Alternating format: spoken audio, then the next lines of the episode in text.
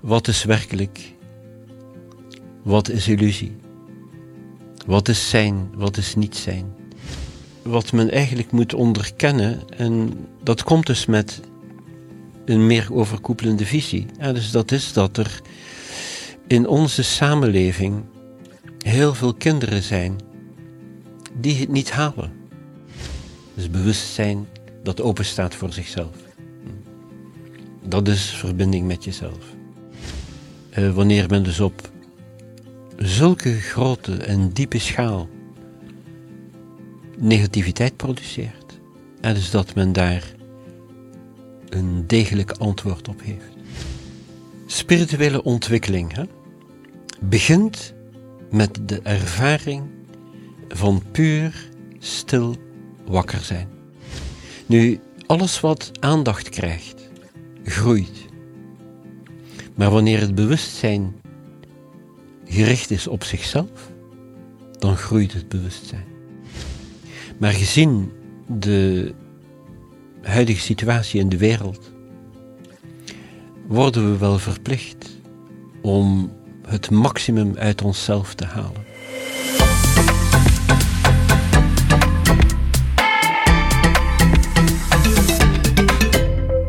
Dag lieve vrienden, welkom bij een nieuwe aflevering van de Truman Show. Ik ga nog een keertje uitleggen. Als jullie de afgelopen twee afleveringen niet hebben gezien, dan weet je het niet. Maar uh, wij hebben ervoor gekozen om tegenwoordig de intro's achteraf op te nemen. En dat doen wij zodat wij de gesprekken wat vloeiender kunnen laten verlopen in het begin. Want we merken vaak dat er al heel veel kruid verschoten wordt tijdens de voorgesprekken, dus voordat de camera's draaien. En uh, we willen eigenlijk nu daar meer gebruik van maken, dus gewoon eigenlijk gelijk de camera's aan te zetten en los te gaan.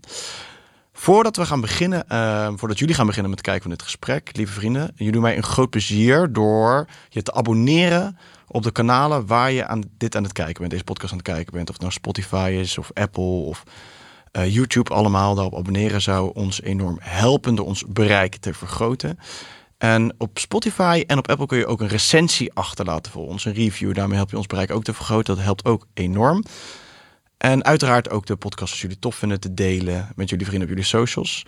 En op www.detroemenshow.com kun je een financiële bijdrage doen. Daarmee helpen jullie ons natuurlijk enorm altijd om de podcast verder te kunnen doen en verder te kunnen uitbouwen. De studio uh, te kunnen uitbouwen. Dus dat is helemaal top. En ook op www.detroemenshow.com kun je ook je inschrijven voor de nieuwsbrief. Dat is ook top. Dan blijf je altijd op de hoogte van alle gesprekken die gedaan zijn en van alles eromheen.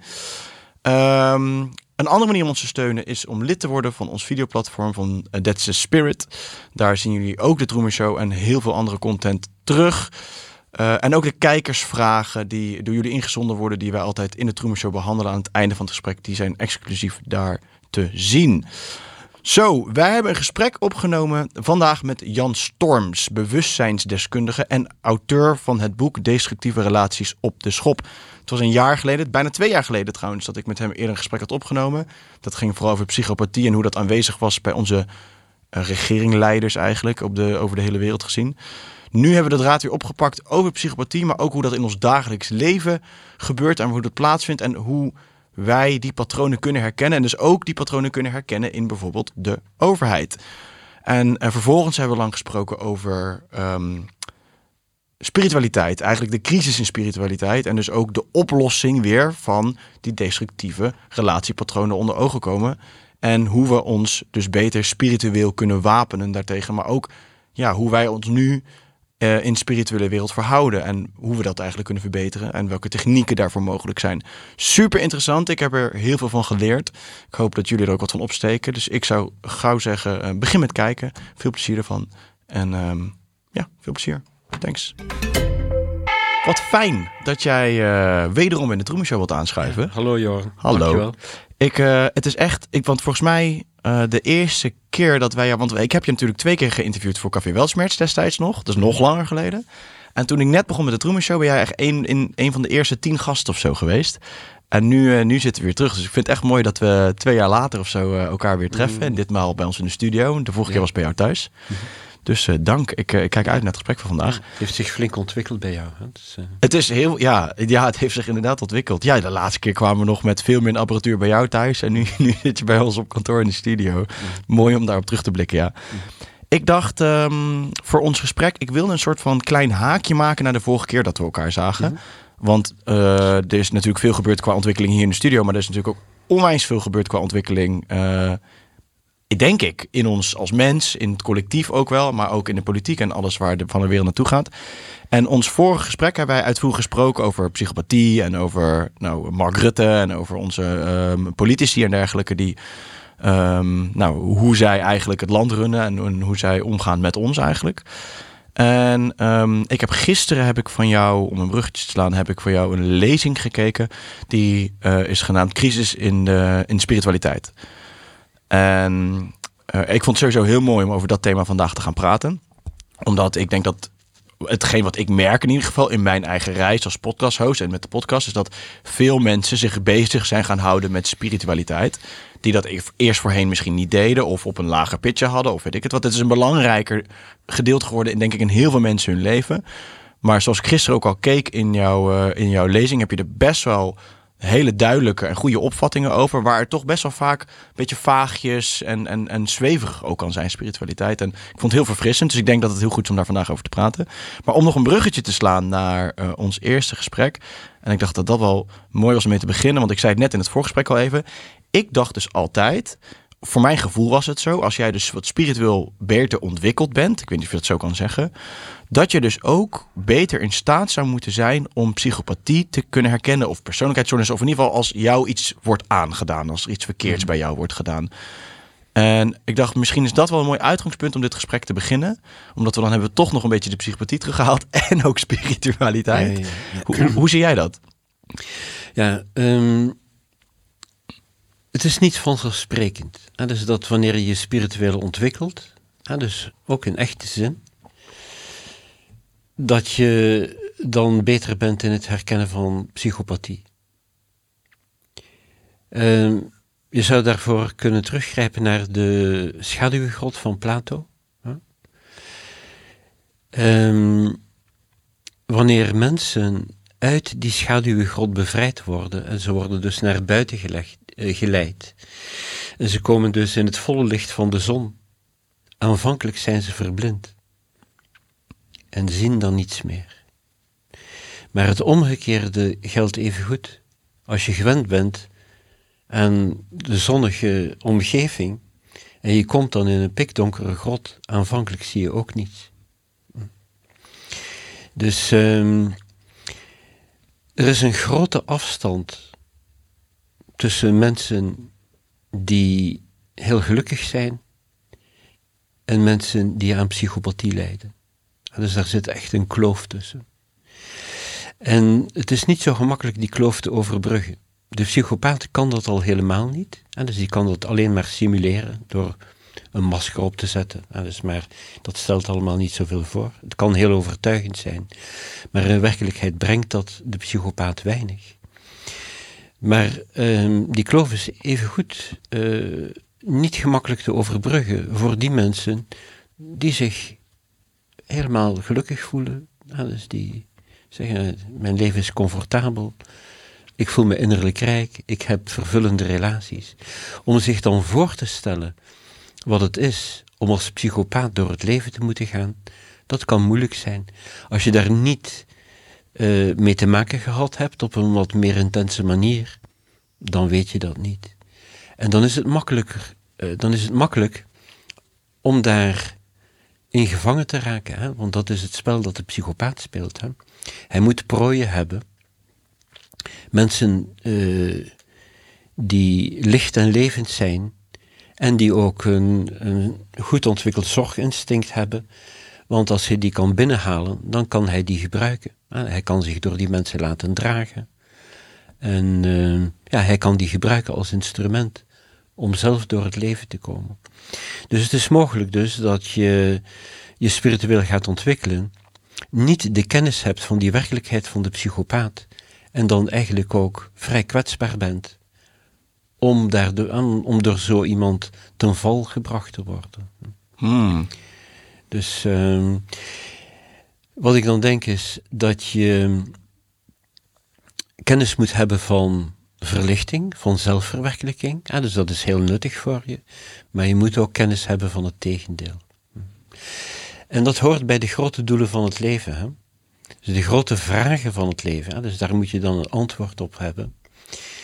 En een van die grote vragen is: wat is verlichting? Wat is onwetendheid? En dus een psychopathie is onwetendheid par excellence. Wat is werkelijk? Wat is illusie? Wat is zijn? Wat is niet zijn? Wat is vreugde en wat is lijden? En dus je moet het antwoord hebben op al die vragen. Dus dat betekent dan ook, alles, dus in theorie dan, dus stel dus dat iedereen op aarde verlicht zou zijn, dus gevestigd in het zelf en een gelukkig leven leidt. Dan nog moet je weten dat het niet overal zo is. Hmm. Anders is je kennis niet compleet. Hmm. Dus in de natuur heb je een oneindig spectrum. dus je hebt alle mogelijkheden. En je hebt het hoogst mogelijke geluk in de relatieve werkelijkheid. En je hebt de diepste lijden. Hmm. En daartussen ja, heb je dus dan verder alle mogelijke schakeringen. En uh, je moet dat totale overzicht hebben. Anders is je kennis niet compleet. En is je verwerkelijking dus ook niet compleet. En als jij zegt dat een, uh, een psychopaat onwetend is, hè? bedoel je dan onwetend over het zelf vooral? Dat is de basis. Hè? Mm. Dus dat is wat het in de kern is. Uh, ten gevolge van die onwetendheid zijn er natuurlijk ja, oneindig veel moeilijkheden in het leven van zo iemand. En die verspreidt hij ook in zijn omgeving. Ja.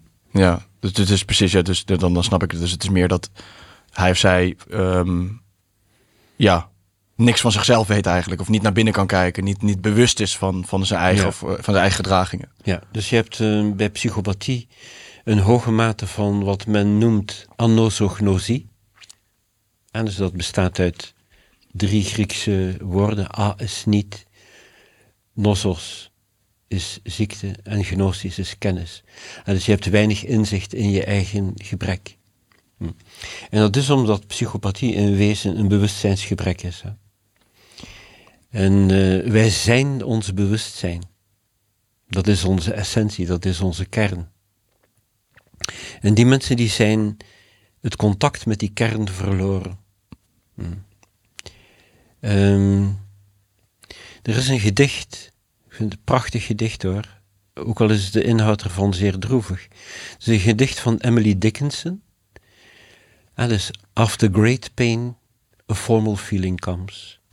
En daarin geeft ze weer wat een mogelijk traject is van iemand naar psychopathie. Bij mensen die volwassen zijn gebeurt dat niet gemakkelijk. Omdat die al een sterke wortel hebben. Maar bij hele kleine kinderen gebeurt dat wel gemakkelijk. Dus dat je zo intens lijdt, dat je niet alleen gaat dissociëren, dus dat je je dus uit zelfbescherming losmaakt van wat je doet lijden, maar dat je zo diep dissocieert dat je je ook losmaakt van je eigen kern. En eh, dat is eigenlijk te vergelijken met innerlijk doodgaan. En daarmee vergelijkt Emily Dickinson het ook, hè? dus aan het einde van het gedicht. Het is like freezing persons. Hm. Die dus eerst um, verkleumen, dan verdoofd geraken en dan het helemaal laten gaan. En dus uh,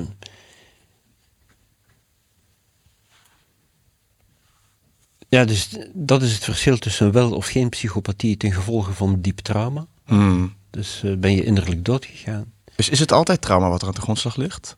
Niet al, ja, niet altijd. Niet altijd. Ja, dus je, je hebt ook mensen ja, dus die worden geboren in families waarin zeer weinig ontwikkeling is. En waardoor dus ook die kern zeer arm is. Hmm. Niet, niet sterk. Ja. Want je ontwikkelt uh, verbinding met het zelf door um, cultuur. Ja, dus cultuur. En dus cultuur die ontwikkeling brengt van het innerlijk. En dus die het innerlijk voedt. Dus wanneer je in een rijke cultuur opgroeit, dan is er veel voeding voor het innerlijk. Dan word je innerlijk sterk. Maar zoals ik zei, hè, dus in het begin, je hebt ook informatie nodig over wat zeg maar de diepste vorm van traumatisering is. Hè? Dus waarbij mensen, hè, dus meestal kinderen, hele jonge kinderen, omdat die het meest kwetsbaar zijn, die innerlijk overleden zijn. En hoe ze dan toch nog functioneren. Dat is een van moment tot moment overleven. En, uh, en dus allerlei strategieën om toch maar door het leven te komen. Vaak ook het verlangen om niet als psychopaat herkend te worden. En dus waarvoor men dan allerlei maskers gaat gebruiken. Ja, je moet dat weten. Wanneer je het niet weet, en ik ben in die situatie geweest, hè, dus ik, kreeg daar wel mee te maken, maar ik wist het niet. En uh, dan kun je wel herkennen op kleine schaal van hier gebeuren dingen die destructief zijn, die niet goed zijn. Maar wanneer je de overkoepelende visie daarvan niet hebt, dan blijf je daarin dwalen. En dan blijf je mogelijk, dus vanuit een goed hart, proberen om zo iemand uh, ja, weer tot leven te wekken. Mhm. En uh, wat men eigenlijk moet onderkennen, en dat komt dus met een meer overkoepelende visie. Ja, dus dat is dat er in onze samenleving heel veel kinderen zijn die het niet halen. Ja, dus die, uh, misschien worden ze zo geboren, dat gebeurt ook vaak. Of op heel jonge leeftijd, ja, dus droogt die kiem aan de binnenkant, die droogt uit en dan overleven ze het niet. Soms overleven kinderen het ook fysiek niet. Hè? Mm. Dus uh, verschijnsel als marasme, dus waarbij kinderen zo intens verwaarloosd worden dat ze overlijden. Mm. Maar het is dus ook mogelijk dus dat uh, kinderen dus fysiek doorleven, maar dat ze innerlijk overleden zijn. Er is een, um, een clip die ik vaak laat zien aan mensen van Aaron Pitti. Aaron Pizzi, ik weet niet of jij ze kent, uh, Aaron Pizzi. Dus ja, dat is een, nu een, een oude dame, dus ik hoop dat ze nog leeft. Uh, Aaron Pizzi is een monument. Dus het is de vrouw die het eerste Blijf van mijn lijfhuis heeft opgericht. Oorspronkelijk in Londen, dus in Chiswick. En um, die heeft zelf uh, intense mishandelingen meegemaakt als kind. Ah, dus en serieel in hoe ze met die hele problematiek van huiselijk geweld en zo omgaat. En uh, op een conferentie over huiselijk geweld in Toronto van een aantal jaren geleden hoor, maar dat kun je vinden op YouTube, zegt ze dat um, een vriend haar op een gegeven ogenblik zei, hè, dus op een moment dus waarop ze dus met iemand te maken kreeg die in die categorie valt. En dan, zij zag al dat potentieel dat eigenlijk er niet uitgekomen was, maar van, waarvan ze dacht van, oh, daar is nog iets mee te doen. En een vriend zei haar van, realiseer je je wel dat het kind in die persoon overleden is. En dat wanneer je ah, dus dit oppakt, dat je het lijk van dat innerlijk kind gaat dragen. En dat het mogelijk is dat je dat voor de rest van je leven gaat moeten doen. En dan zei ze, and he was right. Hm? Dat is de. En dus je hebt wat meer achtergrond nodig om jezelf ervan te weerhouden om je te engageren in een onmogelijke opdracht. Is het zo dan, Jan, dat, want als je, mm, ergens heb ik dat altijd gedacht, dat, uh, maar misschien zit er dan ook weer een onderscheid tussen of gradaties in of zo, maar als dan, hè, ik, ik formuleer het, dan probeer het in mijn eigen woorden te formuleren, maar als dan de, de psychopaat, als hij heel jong is, afscheidt van zichzelf en dat zijn zelf dan komt te overlijden, zeg maar. Is het, maar is het dan gewoon vanaf dat moment ook niet meer herstelbaar? Nou, in absolute zin kun je dat niet zo zeggen. En dat is omdat je, eh, je kunt je ook voorstellen dat er mensen zijn die in een soort overgangsgebied terechtgekomen zijn. Mm. Eh, tussen gezond en psychopaat. En mensen kunnen ook heel veel andere problemen hebben. En ehm, dus ik denk dat, en dus als men probeert mensen te helpen, dat men eigenlijk moet beginnen, hè, want er is nog niet zo heel veel kennis van psychopathie onder onderzoekers, hè, omdat ja, men toch een beetje beducht is voor dat onderwerp. Maar men zou dus kunnen beginnen met die mensen die dan eigenlijk op die grens zitten en kijken wat daar nog mee te doen is.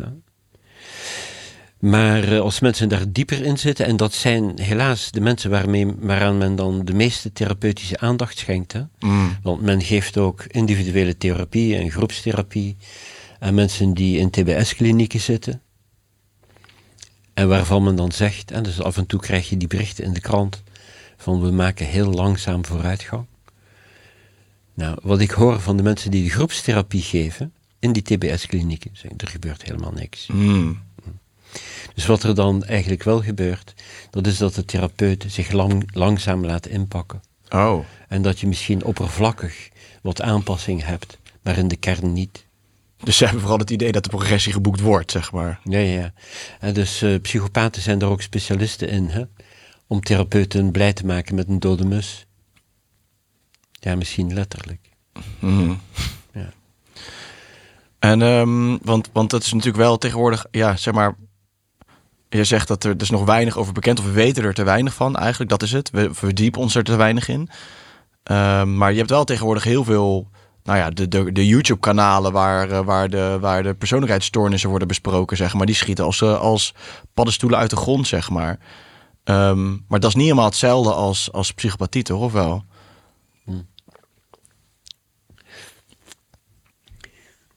Je moet een onderscheid maken tussen de kern van psychopathie en dan de heel veel, de grote verscheidenheid aan uitingsvormen daarvan.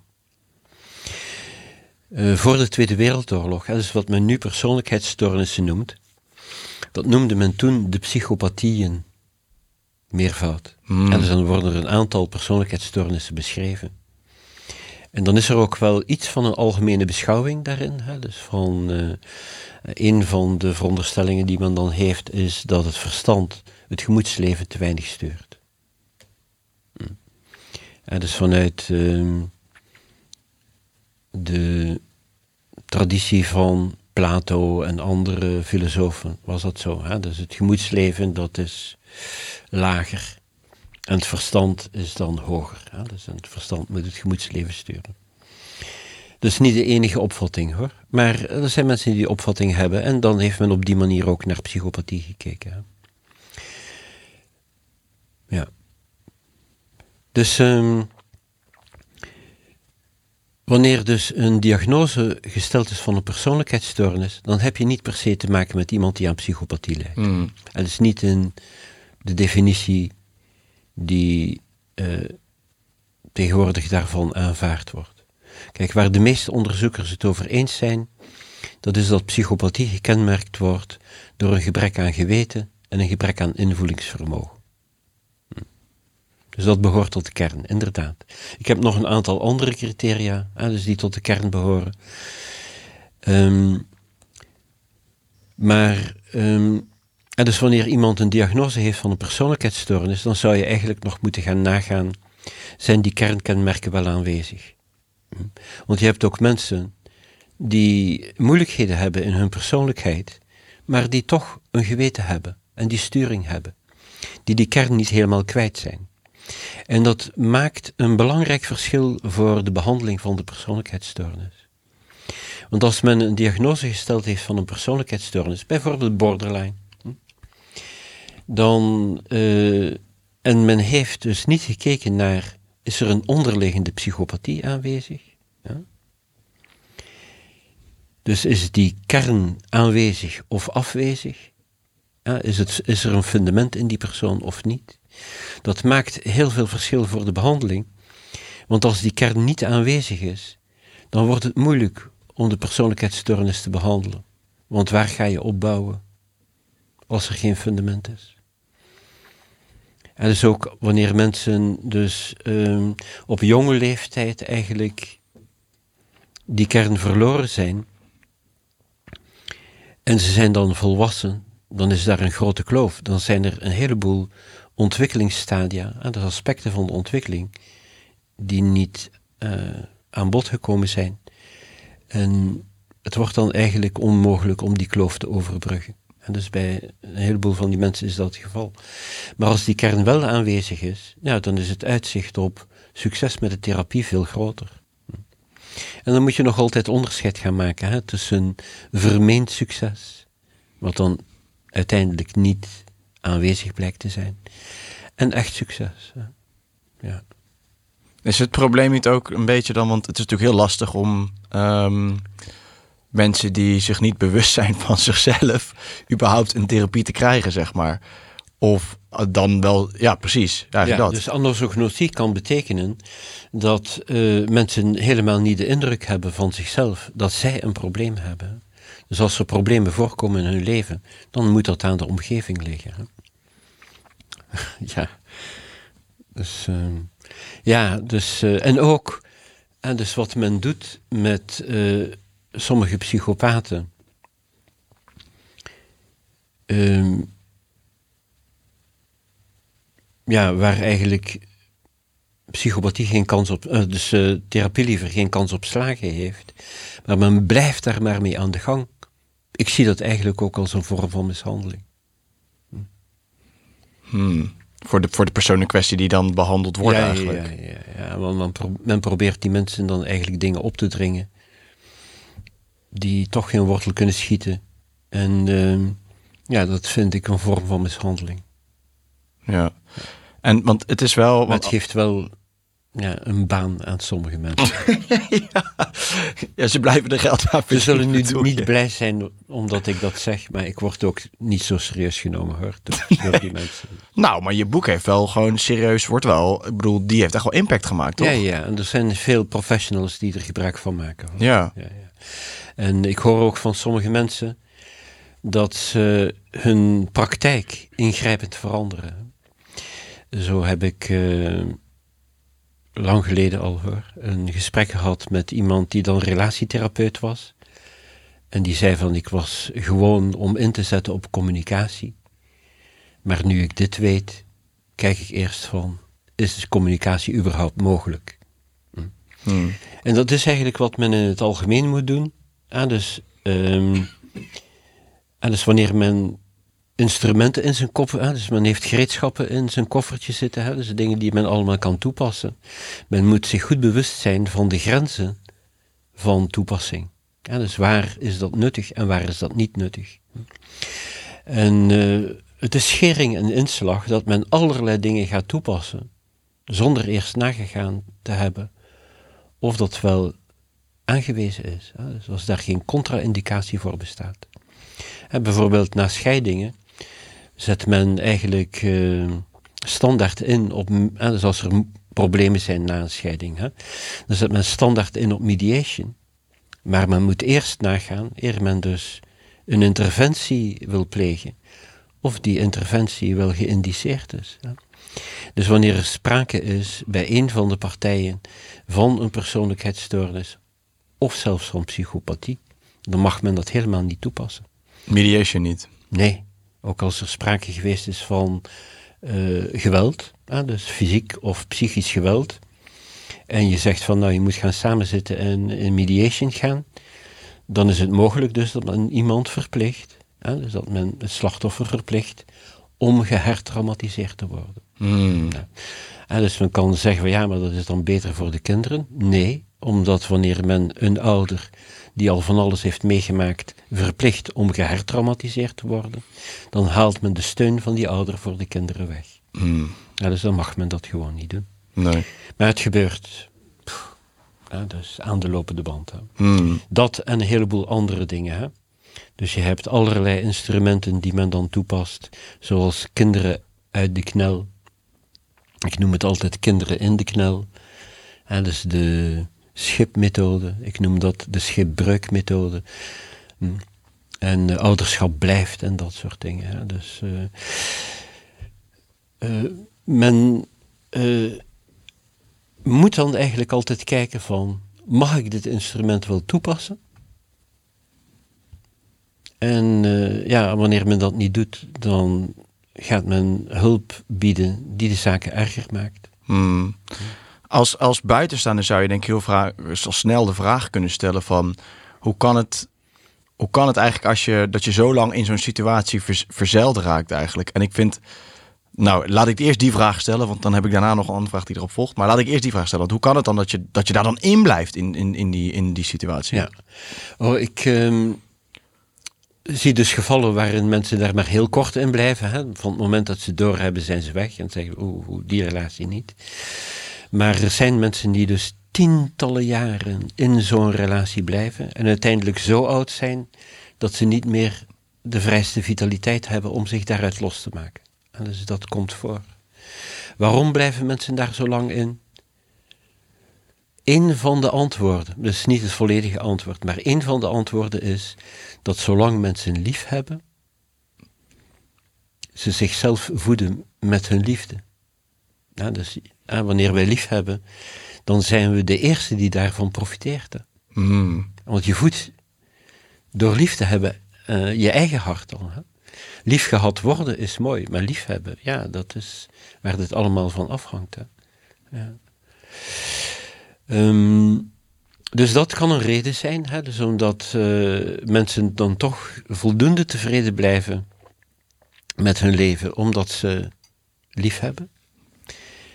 En uh, dan zijn er nog de zaken die te maken hebben met de niet-kenbaarheid van psychopathie. Dus psychopathie is het ontbreken van bewustzijn in zijn zelfbetrokken staat. Dus dat is het geweten. En dus zelfreflectie. Niet zelfreflectie in de betekenis van nadenken over zichzelf, maar zeer direct. Dus bewustzijn dat open staat voor zichzelf. Dat is verbinding met jezelf. En wanneer dat ontbreekt in iemand en je probeert daar kennis van te verwerven, dat is onmogelijk. En dus want dan probeer je met bewustzijn niet bewustzijn te kennen. Ja. Dat is een, wat men noemt epistemolo epistemologische onmogelijkheid. Want bewustzijn en niet-bewustzijn die ontmoeten elkaar niet. Dus het is niet mogelijk om de kern van psychopathie te kennen. Dus ook voor mensen met een goede intuïtie. Hè? Wanneer je je intuïtie daarop loslaat, op de kern, hè? andere dingen nou, dus zijn mogelijk kenbaar. En bijvoorbeeld de staat van het hart en zo. Maar um, wat men dan zo argeloos doet, is vragen van ja, wat is dit? En dan komt er niets terug, want psychopathie is een leegte. En mensen gaan dan malen, raken heel veel energie daaraan kwijt. En dus wat elke gedachte vraagt energie. Maar daar kom je niet uit. En, uh, dus dat is een moeilijkheid, hè, omdat je kenvermogens daarop afglijden. Ook voor veel professionals geldt dat. Hè? Dus als ze niet echt goed ingevoerd zijn in deze materie, komen ze met allerlei oordelen die nergens op slaan. Hmm. Omdat ze niet weten dat ze met een leegte te maken hebben. En die leegte is eigenlijk ook niet eens wat je, iets wat je moet willen begrijpen, zeg maar. Om, het is onmogelijk. Want het lukt niet eens, nee, precies. Het is onmogelijk. Dus dat moet je je dan realiseren. Hè? Dus dan maak je een switch. Dan zeg je van, oh, ik hoef hier niet dieper op in te gaan, want dat kan niet. Hmm. En dan ga je je richten op met welke soorten gedragingen heb ik te maken. Je kunt het ook omkeren. Hè? Dus uh, je kunt je afvragen, uh, is deze persoon liefdevol? Nee. Is deze persoon invoelend? Nee. Is deze persoon wijs? Nee. heeft hij sturing in zijn leven? Eigenlijk niet. En op die manier kom je bij al de kernkenmerken van psychopathie. Hmm. Ja. Maar zoals je heel direct, heel naïef en argeloos daar probeert in te duiken, dan kom je nergens op uit. En dat is niet iets waar je wat mee kunt. Nee. Er zijn uiteindelijk een heel kleine switcher. Ja.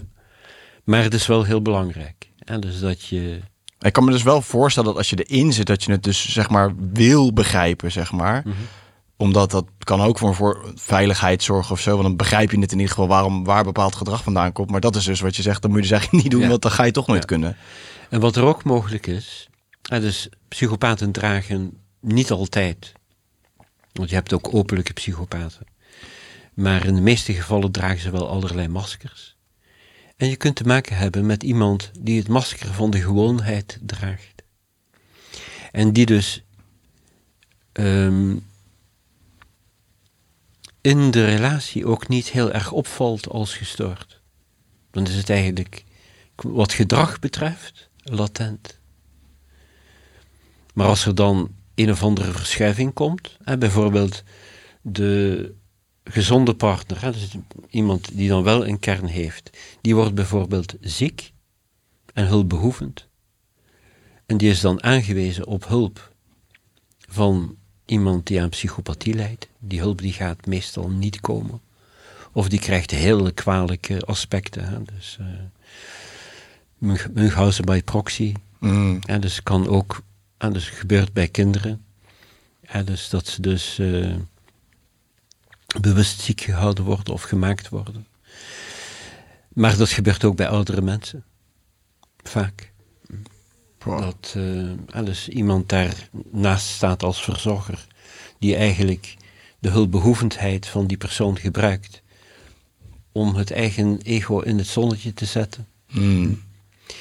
Dus dat zijn eh, zeer kwalijke zaken. En dus, maar dan kan dat in één keer wel eh, naar voren komen. Hè. Of je hebt mensen die dus dat een beetje gewend zijn en eh, dan ja, op een bepaalde manier daar dus een modus vivendi in gevonden hebben. Hè. Dus denken van ja, dit is het dan, het is beperkt. Maar er, zijn, er kunnen allerlei belangen spelen waarom iemand eh, zo'n relatie dan niet stopzet. Hè. Mm. En vaak is dat het feit dat er kinderen zijn. En dat men zegt van ja, omwille van de kinderen blijf ik. Mm. En, En, en, eigenlijk heb ik er een extra kind bij dat heel problematisch is. hè. en, en, en iets als cognitieve dissonantie daarin dan? Ja, heb je ook. Ja. Want die, die vind ik, om nou niet gelijk om de vergelijking te trekken met de overheid, maar het is zo, het is zo, het voelt zo hetzelfde ergens ook, ook als je je boek leest, weet je wel. Dat hoe, hoe wij, hoe, hoe die overheid met ons omgaat eigenlijk, dat dat dus diezelfde destructie kent. En, en wat ik natuurlijk zie ook, ook ja, bij heel veel mensen om, om je heen is dat als je dan praat over wat, nou nu misschien inmiddels wat minder, maar zeker in de coronatijd, als je dan sprak daarover, dat de cognitieve, cognitieve dissonantie optrad bij die mensen en dat het gewoon dichtging en gewoon, nee, maar dat, dat kan niet of zo, weet je wel, gesprek klaar. Ja.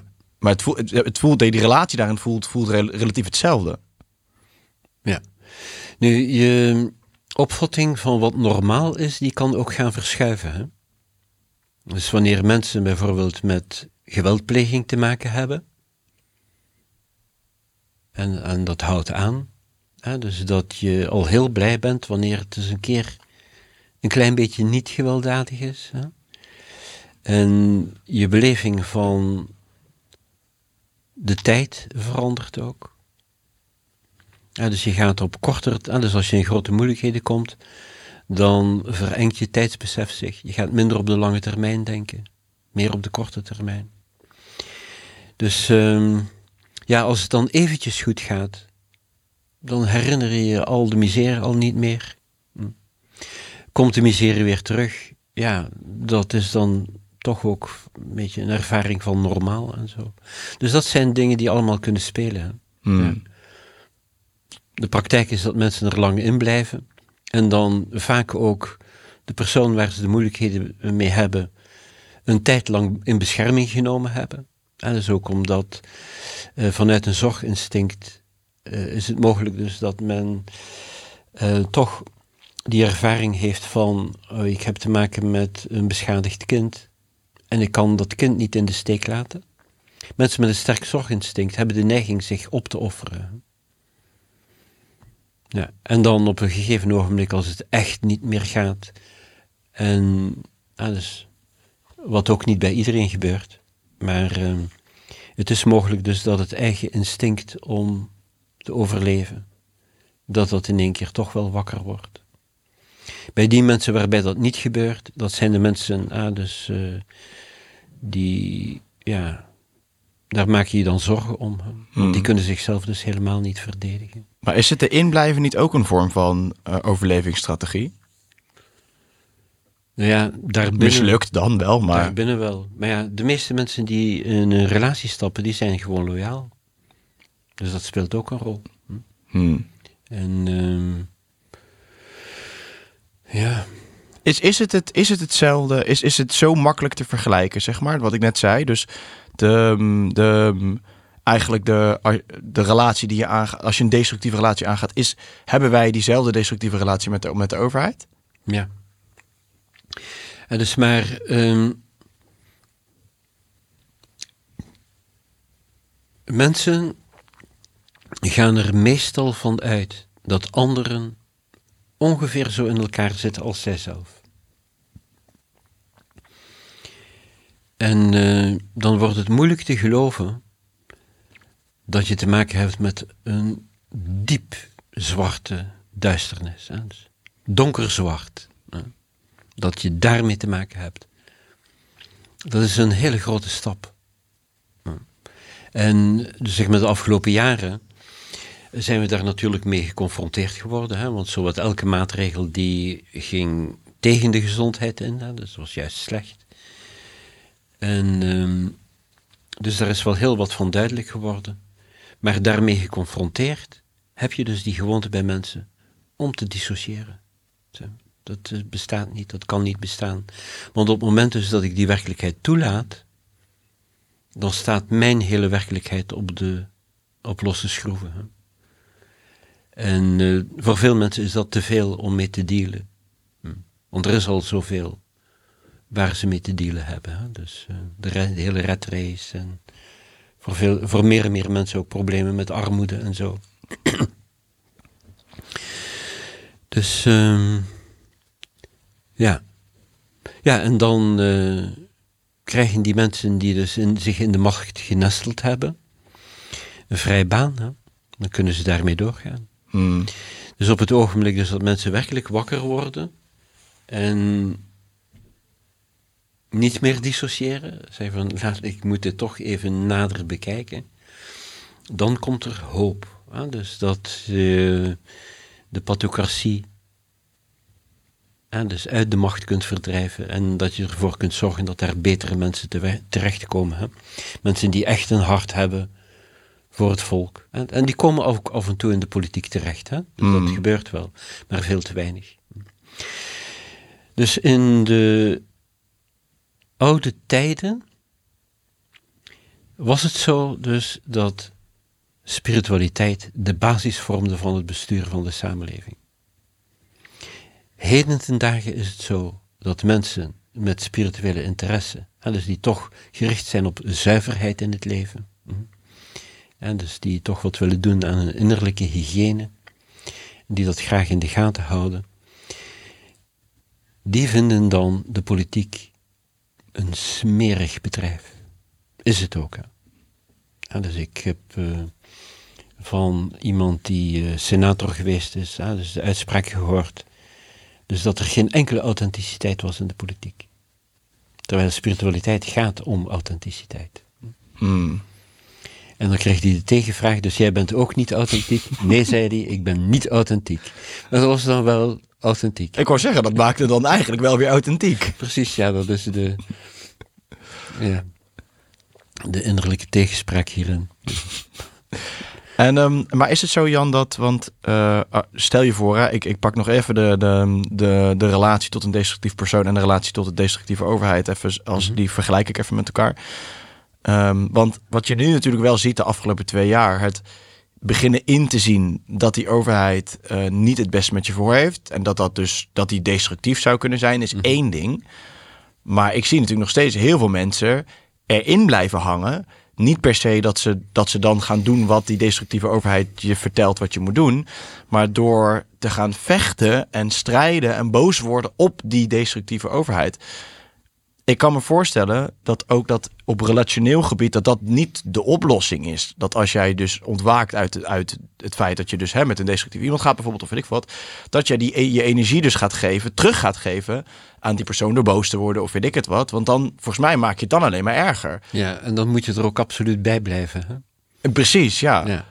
En dus als je, en dus want je loopt dan het risico dat je je gaat verlagen tot hetzelfde niveau. En ehm,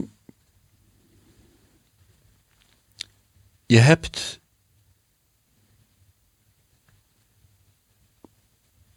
zeg maar, eh, wanneer je dus, zeg maar even voor de eenvoud, hè, dus een onderscheid te maken tussen destructief eh, bestuur en constructief bestuur, hè, dus wat voor vooruitgang zorgt. En een destructieve macht, die voedt zich met menselijke ellende. En dus, door, en dus wanneer men dus ellende teweeg brengt, dan wordt die ten, dus worden die destructieve tendensen in het collectieve bewustzijn krachtiger. En dat vormt dan de machtsbasis voor bijvoorbeeld een psychopathische overheid. Dus die, die vinden het altijd fijn als er zoveel mogelijk lijden is onder de bevolking. Het tegendeel krijg je wanneer er meer geluk komt in de samenleving. Dus met positieve ervaringen, positieve emoties, echte inzichten. Daarmee wordt het collectief bewustzijn in positieve zin gevoed. En dat vormt dan weer de basis voor een constructief bestuur. dus, dus het zijn twee aan elkaar tegengestelde machten. Wat je ziet is dat ehm, die destructieve machten, dus die eigenlijk overal, bijna overal ter wereld eigenlijk uh, zich in de macht genesteld hebben, dat ze bezig zijn met het verrichten van zeer grote misdaden. En bijvoorbeeld die oorlog in de Oekraïne moet je voorstellen. dus, uh, en we hebben even het cijfer genoemd van de, mensen die dan aan, alleen maar aan de Oekraïnse kant gesneuveld zijn. Er zijn er ook nog een keer uh, toch veel minder, maar toch behoorlijk wat ook aan de Russische kant. 450.000 in, uh, in Oekraïne, toch? Om en nabij. Om en nabij, ja. ja. Dus je krijgt hogere en lagere schattingen. Uh, de Russische overheid zegt dat ze 71.000 gesneuvelden hebben. En dus een paar jaar tijd. Hè. Dan heb je het nog niet gehad over al die mensen die verminkt zijn. Ja, dus de gewonden, dus die voor de rest van hun leven, dus zwaar getraumatiseerd zijn. Hè? Dus ik heb een, een grootvader die in de Eerste Wereldoorlog uh, aan het front gestaan heeft. Hè? Ja, dus dat brengt trauma met zich mee. Ja, dus daar, de meeste mensen, ja, dus dat zie je ook. Er zijn veel onderzoeken naar gedaan, naar uh, ja, dus Vietnam-veteranen en zo. Hè? De meeste van die mensen die dus getraumatiseerd zijn, dus die hebben dan PTSS, maar we noemen het ook moral injury waarmee men eigenlijk aangeeft dat de kern beschadigd is. Voor de meeste van de mensen is het levenslang. Dus dit is hoe men eigenlijk een soort ritueel verricht. Dat is een slachtritueel. Waarbij men op grote schaal menselijk lijden teweeg brengt. En daarmee eigenlijk de machtsbasis die eigenlijk al aan het uiteenvallen is, nog probeert in stand te houden. Dat is wat er gebeurt. Wanneer je in de tegenovergestelde richting wilt werken, dan moet je zeer krachtige positiviteit in het collectieve bewustzijn kunnen teweegbrengen. Nu, wanneer je eigenlijk alleen maar eh, bos wordt en te hoop loopt tegen die overheid en wilt gaan vechten en dit en dat, dan is men eigenlijk ook aan het bijdragen aan die negatieve machtsbasis. En dat is door gebrek aan inzicht. En uh, dus dat is niet handig. Nee. Dat is geen goede strategie, want je helpt eigenlijk de tegenstander. Mm. Want men kan dat ook aangrijpen om te zeggen, want kijk eens, ja, dus eh, die mensen die eh, strijden tegen het welzijn van de samenleving. Ja, dus, eh, dat zijn subversieve elementen en die hebben het niet goed gemunt op de overheid, hè, die jullie gekozen hebben. Tussen Mhm. aanhalingstekens natuurlijk, want dat zit dan zo in elkaar dat wij niet echt gekozen hebben. Dus eh, daar kunnen ze dan naar wijzen en dat kunnen ze dus aangrijpen om de vrijheid nog verder in te perken. Mm. Dus dat is niet, niet zo een handige strategie. Nee. Maar wat we wel moeten doen, is dus, eh, wanneer men dus op zulke grote en diepe schaal negativiteit produceert, en dus dat men daar een degelijk antwoord op heeft. En dat degelijke antwoord is in wezen echte spirituele ontwikkeling. Ja, en dan heb ik dus die lezing gegeven, crisis in de spiritualiteit. Mm. Ja, dat zie ik ook zo. En dat is omdat veel van wat aangeboden wordt eigenlijk niet effectief is. En dat is nog het minste. Ja, dus dat het niet effectief is. Maar er wordt ook heel veel aangeboden dat misschien wel enige effectiviteit heeft, maar ook schadelijk is. Mm. En de kern daarvan is, en dus men kan ook bezien hoe dat zo komt hoor, maar de kern daarvan is dat veel van wat wordt aangeboden in naam van spiritualiteit afkomstig is van wereldverzakers.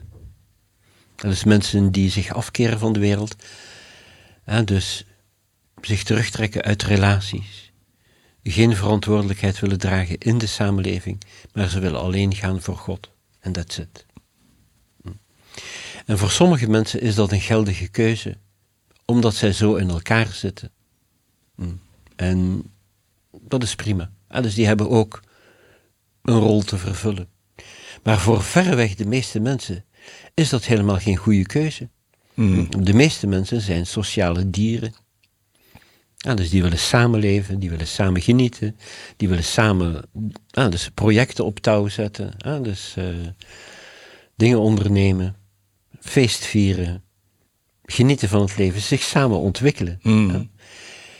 En voor die mensen, die eigenlijk huishouders zijn, ja, dus die het fijn vinden om in de wereld te leven en daar van alles te ondernemen, voor die mensen is die kennis en de technieken die afkomstig zijn van de kluizenaars, van de wereldverzakers, vergif. Hmm.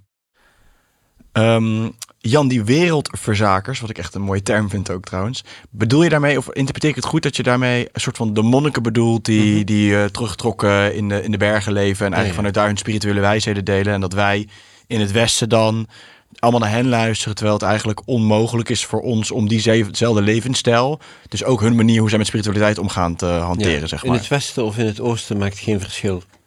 Dus wanneer je te maken hebt met een monastieke beweging, ja, of ja, kluizenaars die zijn dan wat, ehm, eh, die zijn wat zeldzamer dan monniken en, en nonnen heb je ook minder dan monniken. Het is meer iets voor mannen hoor. Eh, ja, dus die moeten eigenlijk niet eh, prediken tegenover mensen die in de wereld leven. Die kunnen zich niet voorstellen wat, het, wat de vereisten zijn van een leven in een gezin. Dus ik geef een, eh, een voorbeeld. Hè? Dus, Mm. eh, ik geef een vrij onschuldig voorbeeld. Oké. Er, zijn, er zijn werkelijk brisante voorbeelden hiervan. Hè? Dus, en daar wil ik niet aan beginnen. Maar ehm, dus ik heb wel een stuk gelezen van het werk van Jan van Ruusbroek. Hè? Dat was een mysticus uit de 14e eeuw. En zij wordt de vader van het Nederlandse proza genoemd. En dus prachtig is dat. Dus ik heb dat wel gelezen, maar met een filter. hè. Ik, eh, wat ik nu citeer heb ik niet zelf gelezen, want ik heb niet zijn, al zijn werken gelezen.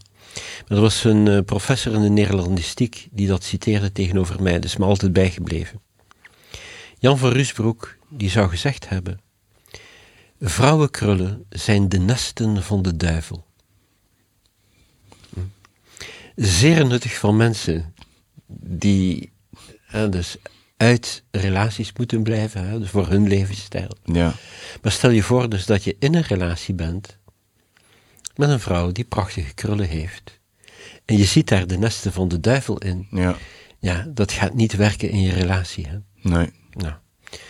Dus je kunt dat gaan extrapoleren naar nog veel ergere dingen. Hè? Dus maar eh, dat werkt gewoonweg niet voor mensen die in de wereld leven. Ja. Ah, eh, heb jij een idee hoeveel... Dat heb je waarschijnlijk helemaal geen idee van. Dat is veel te moeilijke vraag misschien. Maar maar ik heb het idee, laat ik het zo zeggen... dat heel veel van, van de spirituele wijsheden... En, en al die kennis die we tot ons nemen... toch wel komt van eh, de ideologieën... of van, van eh, ja, wat veel van die inderdaad monniken... en dat soort mensen zeggen. Ja, absoluut. Dus de wereldverzakers, die hebben een systeem van eliminatie. Niet dit, niet dat, niet dit, niet dat. Neti, neti. Hè? Dus niet dit, niet dat, niet dit, niet dat. Omdat ze alleen het hoogste willen overhouden. En al de rest niet. Hm. Mensen die in de wereld leven, die kunnen op deze manier niet leven. Hm. En er zitten ook cognitieve dissonanties in. Hè? Bij mensen die daar dan eigenlijk volgeling van zijn, maar die dan toch op een heel andere manier leven, dat komt ook voor. Hè? Hmm. Dus, eh, ehm, dus hoe mensen die in de wereld leven te werk gaan, is gewoon ja zeggen tegen alle goede dingen in hun leven. Eh, Je maakt natuurlijk keuzes. Op het moment dat je een keuze gemaakt hebt, dan heb je voor een heleboel andere dingen niet gekozen. Maar je zegt ja. Dit is eh, de filosofie van zeg maar ja tegen het leven. Hè? Dus, eh, Is ook positiever ergens dan, dan nee zeggen tegen ja, alles. dus ehm, beide stijlen van leven die zijn even goed voor verwezenlijking. Ja, dat is even goed voor verlichting. Maar uiteindelijk is de verwezenlijking van mensen die in de wereld leven groter. Hm. Hmm. Dus dat heeft natuurlijk veel meer pukkels en dat weet ik allemaal. Hè. Dus eh, allemaal dingen waarvan je denkt van nou dat loopt dan toch een beetje verkeerd en zo. Hè. Ja, het is hier een zooitje, hè, hier op aarde. Maar toch, hè, dus is dat een grotere verwezenlijking. Ja. Maar het vraagt om een hele andere stijl van leven. hè, dus, eh, dan die van de kluizenaars. En dus ook andere kennis en andere technieken. Mhm. Dus wanneer je de technieken die geschikt zijn voor de kluizenaars gaat toepassen met succes, dan krijg je de neiging om je verantwoordelijkheden te gaan verwaarlozen. Hmm. Je verliest je interesse erin. En dus dat is wat die technieken voor de wereldverzakers voor hen doen. Het wordt gemakkelijker om aan de wereld te verzaken, want je verliest je interesse. Want dat, doen, wat, dat moeten zij om op die manier te kunnen leven natuurlijk. Precies, ja. ja. Ah, en als wij dat dan gaan toepassen, dan, dan heeft dat vaak, waarschijnlijk ook nog niet zo zwart-wit, maar dus tot de conclusie, de, de, de, de, tot gevolg dat wij dus ook automatisch de, de normale dingen in het leven gaan. Je verliest je interesse. Ja, En wat je dan krijgt is, ja, die mensen die zijn dan niet meer effectief in het vervullen van hun verantwoordelijke in de ver- verantwoordelijkheden in de wereld. Dus dat zijn zwevers. Zie je? ja. Dus dat stigma van spiritualiteit, oh dat is zweverig gedoe, wil ik niets mee te maken hebben. Ja, dat geeft spiritualiteit een slechte naam. Maar in oorsprong, hè, dus was de spiritualiteit die dan geschikt is voor mensen die in de wereld leven, een systeem om hen de maximale effectiviteit te geven, maximale creativiteit, de goede oplossingen voor vooruitgang in het leven. Totaal ander iets. Hmm. En dus ook de basis voor een rechtvaardig en ook respectvol bestuur van de samenleving. Het is eigenlijk een bestuur dat gekenmerkt wordt door liefde. Tussen degene die bestuurder is en degene die bestuurd worden. Hè? Dus dat is liefde die gaat over en weer. En ook terecht, omdat het gewoon helemaal gericht is van beide kanten op verdere ontwikkeling Hmm. te vergelijken met de relatie tussen ouders en hun kinderen. Hè? Dus wanneer de ouders liefhebbend zijn en de kinderen appreciëren dat, dat, maar dan op maatschappelijk vlak. Krijg je een totaal ander bestuur. Nu hebben wij een bestuur dat eh, gebaseerd is op angst, wantrouwen, dwang. Wanneer je een dergelijk bestuur hebt in een gezin, dan weet je dus dat die kinderen mishandeld worden. En dan proberen ze zich daaraan te onttrekken. Vaak gaan ze, hè, dus als er weinig bewustzijn is, gaan ze ongeveer hetzelfde doen met hun kinderen. Hè, dat is maar niet goed. Maar wanneer je dus een overheid hebt die iedereen in de gaten wil houden, hè, dus algemene surveillance,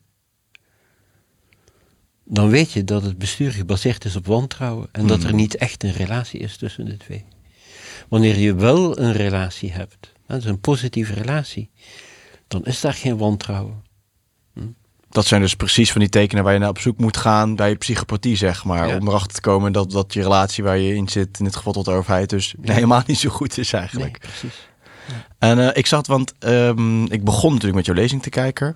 En je pakte daar eigenlijk al een vraag die mij al gelijk soort van triggerde. Want jij zei, je begon eigenlijk gelijk met de vraag, wat is spiritualiteit? Ehm, het is eigenlijk, jij gaf daar een soort van heel helder en duidelijk antwoord op. Ik ben ook benieuwd naar of je dat nog een keer dat antwoord zou willen halen. Maar, eh, te- maar terwijl, ik denk als je een gemiddeld persoon vraagt, komt er altijd een, een, een, een, iets heel subjectiefs uit wat spiritualiteit precies is. Maar jij kwam met een heel duidelijk en helder en afgekaderd antwoord van dit is spiritualiteit. Ja. Spirituele ontwikkeling hè, begint met de ervaring van puur stil wakker zijn. En dat is een aparte bewustzijnstoestand. Dus de meeste mensen die gaan ervan uit dat hun leven bestaat uit de afwisseling van slapen, dromen en waken. Hm? En dus de waaktoestand waarin je dus via de zintuigen, en dus je geest is aangesloten op de zintuigen en je ervaart de objecten in de materiële wereld en je hebt ook de ervaring van wat er gebeurt in je binnenste. Hm. Je hebt gedachten, je hebt gevoelens. hè, dus. Die drie bewustzijnstoestanden is niet bewustzijn op zich. Dus in de slaap is het bewustzijn gericht op niets. Je weet van jezelf niet, je weet van de wereld niet. In de droomtoestand is je bewustzijn gericht op, zijn, dus op de, de scheppingen van je geest. hè. Dus de droomwereld. Dus dat is jouw wereld dan. Dus daar is het bewustzijn op gericht. En in de waaktoestand, dus die beschrijving hebben we net gegeven. hè. Dus de hele verscheidenheid van de materiële wereld, ah, dus dat ervaar je dan. Dus bewustzijn is openheid voor. Hm? Dus wanneer ons bewustzijn zich naar buiten richt, dan ervaren we dromen, dan ervaren we de materiële wereld. Dus ervaring van verscheidenheid. Dus niet de ervaring van het bewustzijn zelf.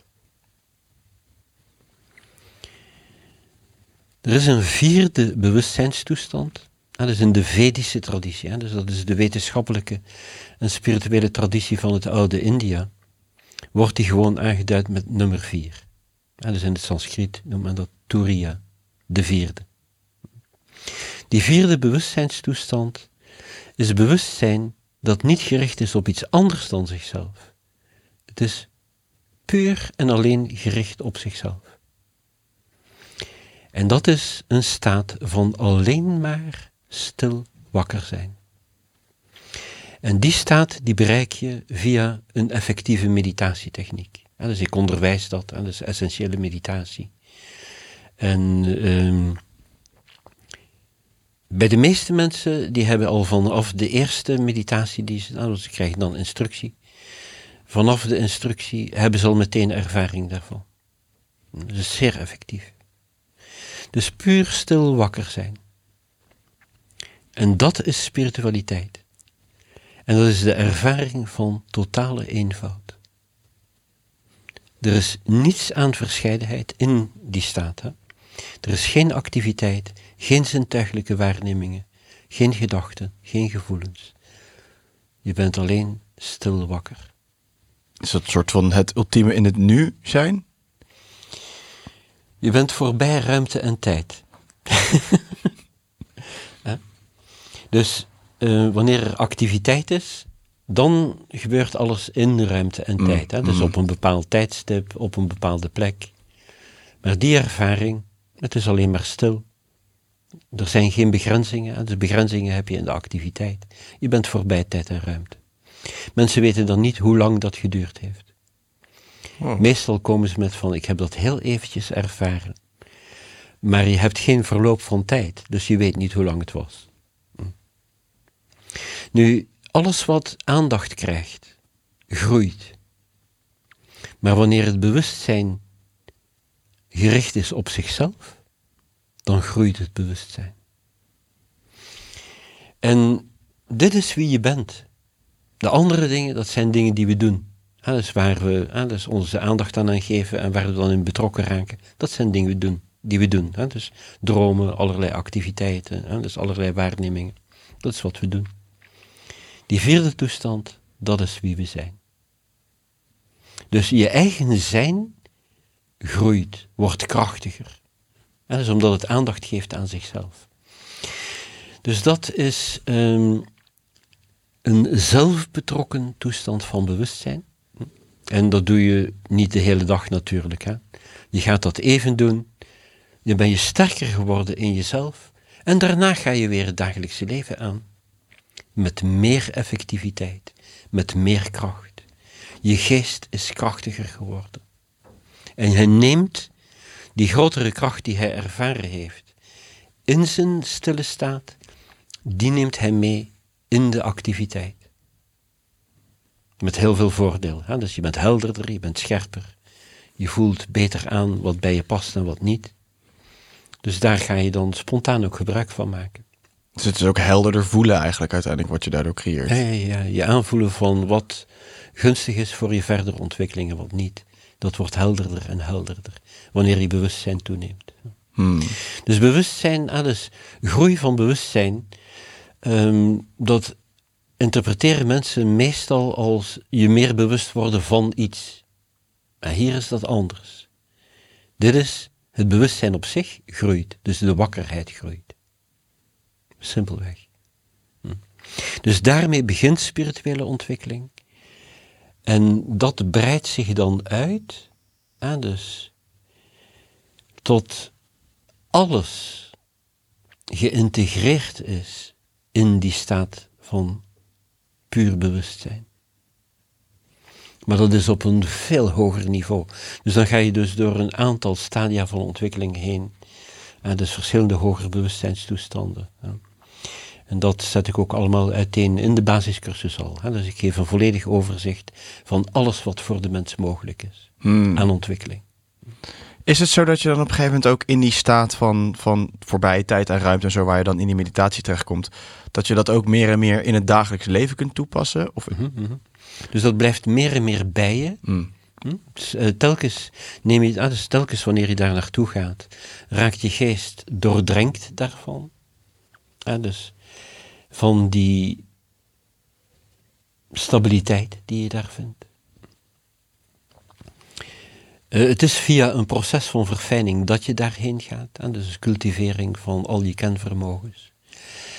En ehm, wanneer je dat ervaren hebt en daarna dus weer de activiteit ingaat, dan kleeft dat aan je. En dus je neemt dat mee.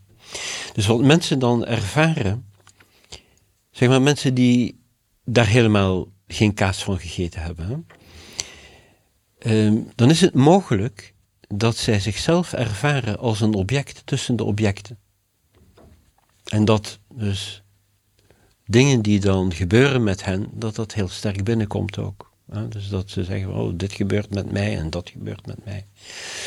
Wanneer je meer en meer gevestigd raakt in die stille staat, dus die dus jouw eigen wezen is, en je gaat dan de activiteiten, en er gebeuren, dus zoals dat hier in deze wereld is, en er gebeuren dingen waarvan je zegt van, oh, dat is leuk. Er zijn ook dingen die minder leuk zijn. Hè. Wat je dan gaat ervaren, dat is dat je daar meer stabiliteit in hebt. Hè, dus dat je minder daardoor in beroering komt. hè. En dat is niet omdat je minder gevoelig geworden bent. Je bent gevoeliger geworden, maar je hebt een steviger fundament in jezelf. Hmm. Dus je gevoeligheid groeit, maar je stabiliteit groeit tegelijkertijd. Mhm. Meestal zijn dat zaken die aan elkaar tegengesteld zijn. Hè? Hoe gevoeliger mensen zijn, hoe minder stabiliteit ze hebben. Vaak van hooggevoelige mensen het probleem. Hè? Dus, eh, Hoe deel ik met deze wereld die mij zo aanraakt? Hè? Maar dus tegelijkertijd, hè, dus je hebt dus een, een gelijktijdige groei van gevoeligheid en stabiliteit. En, dus en dan kun je die gevoeligheid veel beter dragen. Omdat je dus ook meer fundamenten in jezelf hebt om dat te kunnen dragen. Precies, ja.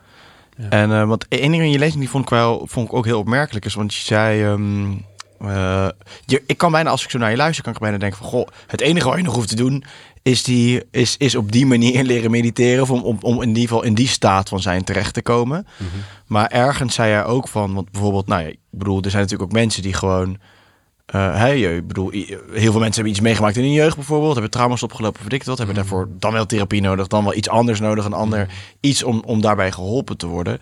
Het is niet zo dat dat niet meer hoeft uiteindelijk, maar toch, maar, correct me if I'm wrong, maar dat je juist daardoor beter leert voelen wat er van die dingen bij jou past om jou te kunnen helpen met een specifiek probleem. Klopt dat wat ik, zo, uh, dat ik het zo uh, zeg? Ja, ja, ja. Dus uh, laten we zeggen, ah, dus, ook al noem je het misschien niet traumatisering, maar we hebben allemaal dingen meegemaakt die een bepaalde lading in ons systeem hebben achtergelaten. En de meeste van die ladingen, hè, dus van niet volledig verteerde ervaringen, een deel daarvan wordt opgelost tijdens de slaap. Maar de diepere dingen, daarvoor is de rust van de slaap niet krachtig genoeg om dat ook nog op te lossen.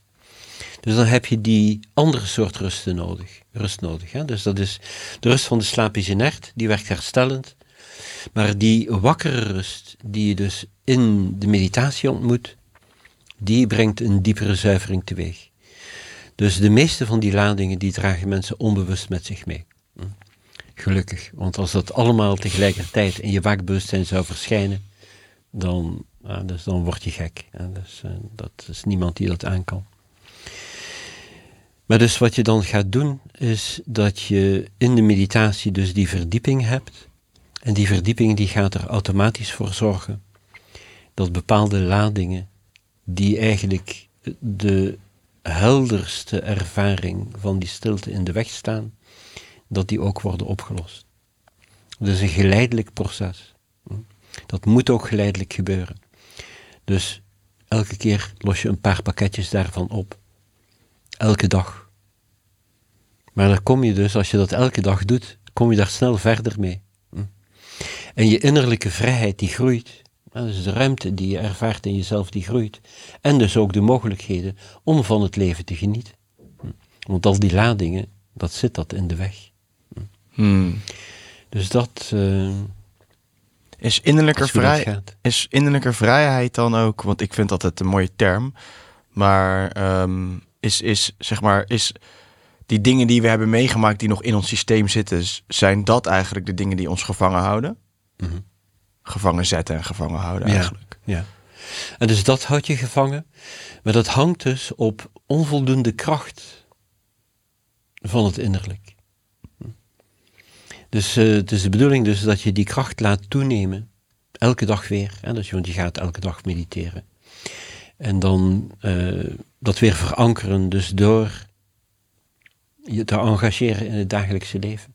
Hmm. Dat heeft een verankerend effect voor wat je gewonnen hebt aan de binnenkant.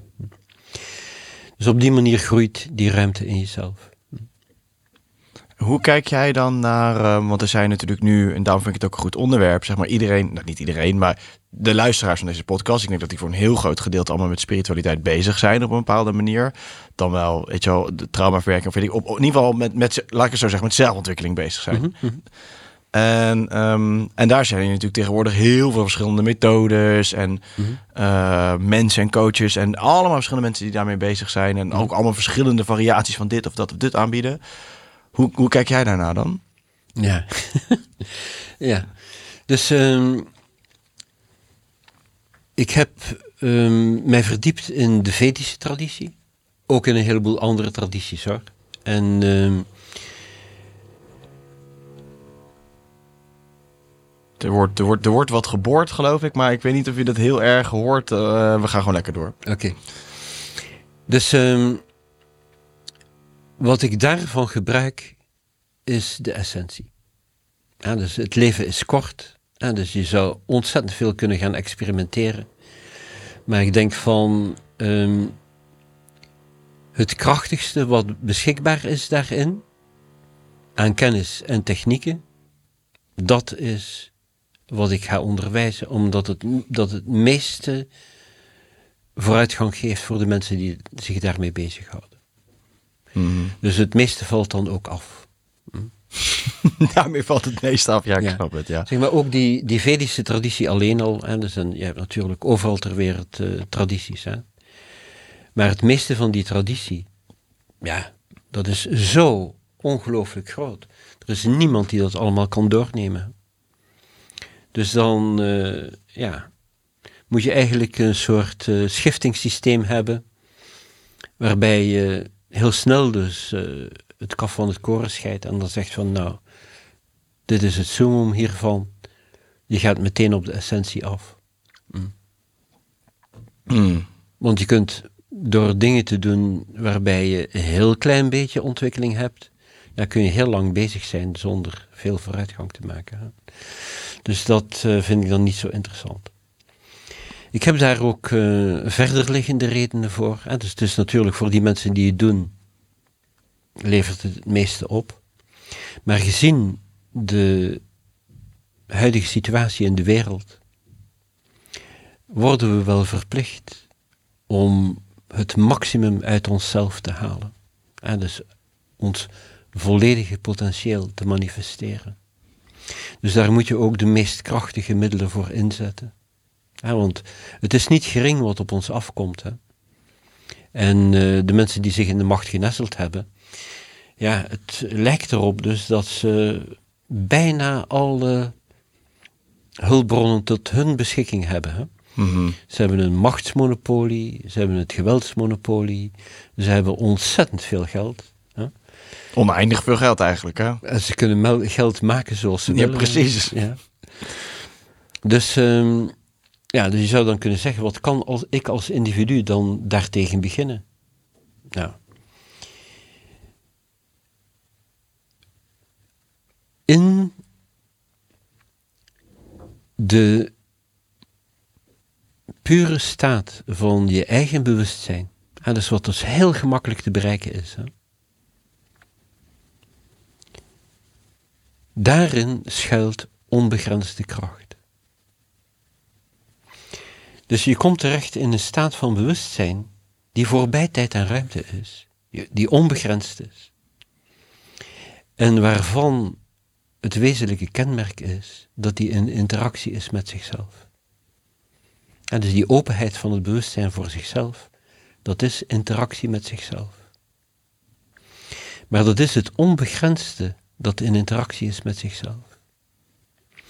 En die zelfinteractie van puur bewustzijn vertegenwoordigt de grootste kracht die er überhaupt bestaat. Dus wanneer mensen zich dat eigen maken, en dus wanneer ze daarin gevestigd raken, dan openen ze de deur naar buitengewoon grote kracht. De grootste kracht die er is. Daar gaat niets boven. Dus die innerlijke kracht eigenlijk dan, toch? Ja. Als ik het even zo eh Ja. Dus wanneer je dat ter beschikking hebt, dan kun je dat ook gaan gebruiken. En, en dus, dan kun je dat inzetten voor positieve maatschappelijke ontwikkeling. En dus je gaat een krachtige invloed teweeg brengen in het collectief bewustzijn op een zeer fundamenteel niveau. En, dus, en de mensen die het meest wakker zijn in de samenleving, die worden daardoor van binnenuit gevoed. Dus op het ogenblik dat iemand, en dus als je dus, en dus essentiële meditatie beoefent, dan, dan gebeurt dat. Hè? Dus je maakt de, de overgang van de fijnste vorm van activiteit nog. Omdat in de meditatie ga je dus de activiteit reduceren. Hè? Die wordt fijner, fijner, fijner, fijner, fijner. Op een gegeven ogenblik zit je in de fijnste vorm van activiteit. Wanneer je dan de overgang maakt naar pure stilte, daarmee, want je gaat dus over, en dus de individualiteit die houdt dan even op, en je bent universeel. Op dat moment breng je een verlevendiging teweeg. Op dat niveau aan de basis van alles wat bestaat. Dus ik geef even een technische beschrijving daarvan. Mm. Zo kijk ik ook naar meditatie, hè? zoals een ingenieur naar een brug kijkt. Nu, die verlevendiging, die is er dan ook in het collectief bewustzijn. Hm? Collectief bewustzijn van welke leefkring dan ook. Hè? Dus uh, dat kan zijn in je eigen familie, hè? Dus omdat er een sterke resonantie is natuurlijk met je bloedverwanten, met de mensen van wie je houdt. Maar ook in wijdere leefkringen. Hè? De stad, de streek, het land, het continent. Uiteindelijk gaat dat voor het collectief bewustzijn van de hele mensheid. En van op een universeel, een vlak van universaliteit. Hè. Dus dat is voedend voor het collectief bewustzijn in positieve zin. Dus omdat dat op zich ook een vreugdevolle ervaring is. En de meest wakkere mensen in de samenleving, die, nemen die pikken dat het eerst op. Die invloed is zo verfijnd. Die gaat overal doorheen. Die is niet te stuiten. En dus dan praat je over iets heel anders dan muren en daken. En, hè, dus, uh, dat is niks hè, mm. op dat niveau. Dus die pikken dat op en die krijgen dan overeenkomstige ideeën. Hè, dus en die gaan ze dan uitwerken in hun leven. En dat is een hogere vorm van besturen van het collectief bewustzijn. Mm. En, Door het te voeden. Ja, en, en die, die soort van eenheidservaring die je dan omschrijft, hè? als je dan dus onder dat, zeg maar, die, die, die fijne laagjes uiteindelijk allemaal dieper en dieper komt, is het zo dat je die dan ook, hou je die ook in het dagelijks leven vast? Of gaat het altijd weer weg als je weer een soort van terug de activiteit instapt? Ja, dus aanvankelijk heb je die ervaring van dat pure stille wakker zijn. Alleen op het ogenblik dus dat alle andere activiteit weg is. Komt er een beetje activiteit, poef, en het is weg. En dat is omdat het nog niet sterk is. Maar al heel gauw ga je daar meer en meer van meedragen, terwijl je ook in de activiteit bent. Dus dat groeit, groeit, groeit. Op een gegeven ogenblik heb je dat onder alle omstandigheden. En dus dan ben je scherp gefocust hm, op zeer belang, dus je moet een zeer belangrijke eh, beslissing nemen. Je hebt een sterke focus en tegelijkertijd ben je wijd wakker binnenin. Hm. Dus dat vermogen dat groeit. Dus het is een training ook voor je gestel, automatisch, hè, om die twee fasen van het leven, die twee aspecten van het leven, hè, dus stilte en activiteit, met elkaar te integreren. Zodanig dat ze elkaar niet meer storen, maar juist ondersteunen. Hmm. Dus activiteit wordt dan ook een manier om de stilte te verlevendigen. En de stilte wordt een manier om de activiteit een fundament te geven. Dus je brengt ook door zo beide aspecten van het leven te ervaren. Dus die absolute harmonie die je vindt in de stilte binnenin. En dan de diversiteit die je ervaart in het leven van elke dag. Dus waarbij dus ontelbaar vele objecten voorbij komen die allemaal je aandacht krijgen. Door zo heen en weer te gaan tussen die twee, breng je de harmonie van de stilte in het veld van de verschillen. In je dagelijks leven. Hmm. Kan je dat ook zonder meditatie, meditatie bereiken? Zijn er ook andere. Traditioneel is dit de manier. Er zijn ook andere wegen daar naartoe. Dus uh, één weg is bijvoorbeeld door bespiegeling. En dat is een weg die weggelegd is voor wereldverzakers. Want je moet dan intellectueel zeer sterk zijn en je moet er eigenlijk godganse dagen mee bezig zijn. Hm.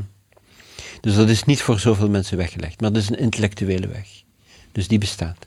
Je hebt ook een puur fysieke weg. Dus waarbij je dus het lichaam zo gaat manipuleren, de ademhaling en zo, dat je het lichaam in die vierde staat kunt brengen.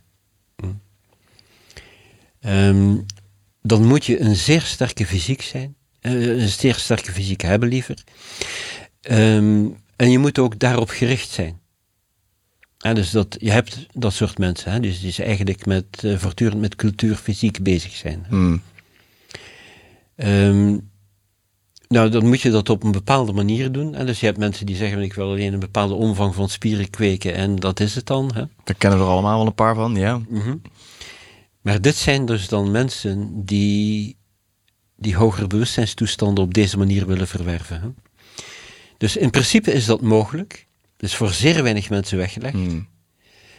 En ehm, je moet daar eigenlijk begeleiding in hebben van iemand die op die manier ook hogere bewustzijnstoestanden verwezenlijk heeft. Mhm. En die zijn er niet. Maar in principe bestaat dat. hè. Maar dus eigenlijk zeg jij gewoon dat zonder meditatie je niet bij, misschien zeg ik niet helemaal fout, maar bij innerlijke vrijheid terecht gaat komen. Soms ehm, is het mogelijk dus dat mensen daar in terechtkomen. En omdat het leven heel veel mogelijkheden biedt. Mensen zouden bijvoorbeeld een ongeval kunnen hebben en daarin terechtkomen. Maar ehm, wanneer dan de gevolgen van een sterke ervaring daarmee een heleboel in één keer gezuiverd wordt, Mhm. en dus een aantal van die mensen die kunnen ook in het dolhuis terechtkomen. Hè? Mhm. Ja. En god, ja, en mensen zouden met van alles kunnen gaan experimenteren. Hè? Dus in het verleden is dat ook wel gebeurd. Je had mensen die op een gegeven ogenblik in de woestijn op een zuil gingen zitten in de volle zon, in de hoop dus dat ze dan verlicht zouden worden. Mhm. Ja. Dat, eh, die verongelukken zichzelf op die manier. Nee, snap, ik. Dus je kunt beter een, eh, een zachte, maar effectieve weg volgen. En is het, eh, is het ook niet, dit, dit voel ik soms wel eens, dat je mm, op het moment dat je ehm, een reflectief leven leidt eigenlijk. Hè? Dus op het moment dat je naar jezelf kijkt en dat je kijkt wat er in situaties gebeurt, dat je leert eigenlijk van de situaties die het leven jou aanreikt, door gewoon eigenlijk alledaagse dingen aan te gaan, maar dat wel aan te gaan ja, op een bewuste manier, zeg maar. Word je dan niet op een gegeven moment door alleen al hetgeen wat het leven jou aanreikt, al zo zelfbewust eigenlijk, dat je dus ook op die manier die innerlijke vrijheid kunt bereiken? Een beetje. Net niet helemaal. Het zou heel lang kunnen duren. In de Vedische traditie wordt die staat van zuiver bewustzijn, dat is alleen maar bewustzijn, die wordt de grootste zuiveraar genoemd. Ik raad mijn studenten ook aan om dat aan te vullen met andere zaken die gunstig zijn en dus die die ontwikkeling ondersteunen. Maar dat is dan alleen maar ondersteuning. En bijvoorbeeld eh, Ayurvedische massage. Zeer ontspannend, zeer ondersteunend, harmonieert met deze weg van ontwikkeling. Maar je kan niet zeggen van, laat je alle dagen masseren en dan word je verlicht. Dat gaat niet gebeuren, Nee. omdat het niet krachtig genoeg is. Maar die ondersteuning, die is zeer welkom. Ook andere dingen hoor. Maar dus, ehm, waar ik dan op inzet is, die grootste zuiveraar. Het hoogste, het eerst. En dan op grond daarvan kun je zeer krachtige dingen doen. Hè? Hmm. Ik zie geweldige ontwikkelingen. Hè? Ja, maar dat ga je niet hebben met alleen introspectie en dan kijken van hoe ga ik dingen aan en zo. Eh, ik vind dat niet verkeerd, hè? Dus begrijp me ook niet verkeerd. Maar dit is veel krachtiger. Hmm. Het klinkt ook soms wel een beetje als, zeg maar, als je dan bij die staat uitkomt van dat, van dat eenheidsgevoel en zo. Ik, moet, ik moest er net opeens aan denken, want ik had een tijd geleden Pim van Lommel in de podcast, cardioloog. En die sprak over bijna doodervaring en zo. En ook over hoe je dan... Het, nou, het klinkt voor mij soms een beetje als je dan bij die... Hè, als je bij die eenheidservaring zit, dat dat bijna lijkt op wat er gebeurt bij mensen die, die zo'n eh, bijna doodervaring ervaren. Als in ook het, het bewustzijn ervaren en het, en het verbonden zijn met. Ja. Nou, dat, dat zou kunnen. Hè? Want je hebt natuurlijk allerlei verschillende schakeringen in bijna doodervaringen. Hè? Dus niet voor iedereen zo prettig hoor. Ehm, maar als systeem om eh, verlichting te ontwikkelen, is iedere keer bijna doodgaan natuurlijk niet zo aan te, aan te raden. Dus, eh, Nee, het is, niet, het is geen, geen aan te raden tool om het te doen, nee. ja, ja, want je zou zomaar eh, erin kunnen blijven. Ja. Dus, ja. En dan moet je weer geboren worden, weer beginnen als klein kindje en zo. Dat kost allemaal veel tijd, hè? Niet heel efficiënt, wil je zeggen. Nee. Nee. Maar is het, wat mijn vraag was eigenlijk meer, ben je, ervaar je dan wel ongeveer hetzelfde? Voel je hetzelfde? Ik zeg het, eh, er zijn heel veel mogelijke Mm. ervaringen. En dat is een bijna doodervaring. Hè? Oh. Dus het is niet voor iedereen een, een ervaring waarin je dus die spirituele kern hebt. Hè? Mm. Dus ook wanneer je allerlei eh, relatieve ervaringen daar hebt, hè, zo ik zie licht en ik zie dit en ik zie dat.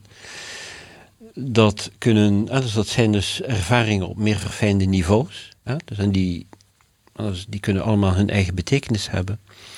Maar de ervaring van bewustzijn op zich is gewoon stil wakker zijn. Hm. En dat is een, eh, een zeer bescheiden ervaring. Dus ik moet het ook niet zo opblazen, eigenlijk niet zo groot maken. En dus dat vind je ook eh, in de Tao Te Ching. Hè? Mm. Hoewel het, eh, alles het meest bescheidene is, hè, toch waagt de ganse wereld niet het te onderwerpen. Hè. Ja. Het is letterlijk onmogelijk. Zo grappig, ik ben nu toevallig een Tao-cursus aan het doen. Wat ook wel, ehm, nou vind ik ook, de echte cursus over een jaar en dan moeten meerdere contactmomenten en zo. Vond ik ook tot nu toe wel waardevol eigenlijk. Die ook wel, eh, ook echt wel met deze, met deze materie bezig is, ja, op deze Ja, manier. ja, ja. Nou, er is, als ik een waarschuwing mag afgeven, Mag altijd. niet speciaal voor de Tao-cursus hoor, want ik, ik ken de inhoud er niet van. Hè. Ehm, wat ik toch wel zie als een valkuil, is om hier ehm, alleen met de uitleg bezig te zijn en de ervaring niet te hebben. Mm. Want dat wordt eigenlijk steriel. Hm. En ehm, kijk, die kennis die hierbij hoort, dat is zo mooi. Ja, dus dat is zo interessant, zo aantrekkelijk ook. Dat als je dat leest, en bijvoorbeeld Advaita of zo, Advaita Vedanta. Wanneer je dat leest, en daar gaat zo een kracht van uit, hè, dus omdat dat hele hoge kennis is. Maar wanneer het alleen dat is, dan ontaart dat in intellectuele spielerij. Maar het brengt je niet verder. Dus in die zin steriel. Je moet ervaring opdoen. Dus je moet je lichaam, hè, dus dat je ervaringsinstrument is, cultiveren hierin. En de kennis van dus die Advaita Vedanta is voor mensen die al een zeer hoge staat van verwezenlijking hebben.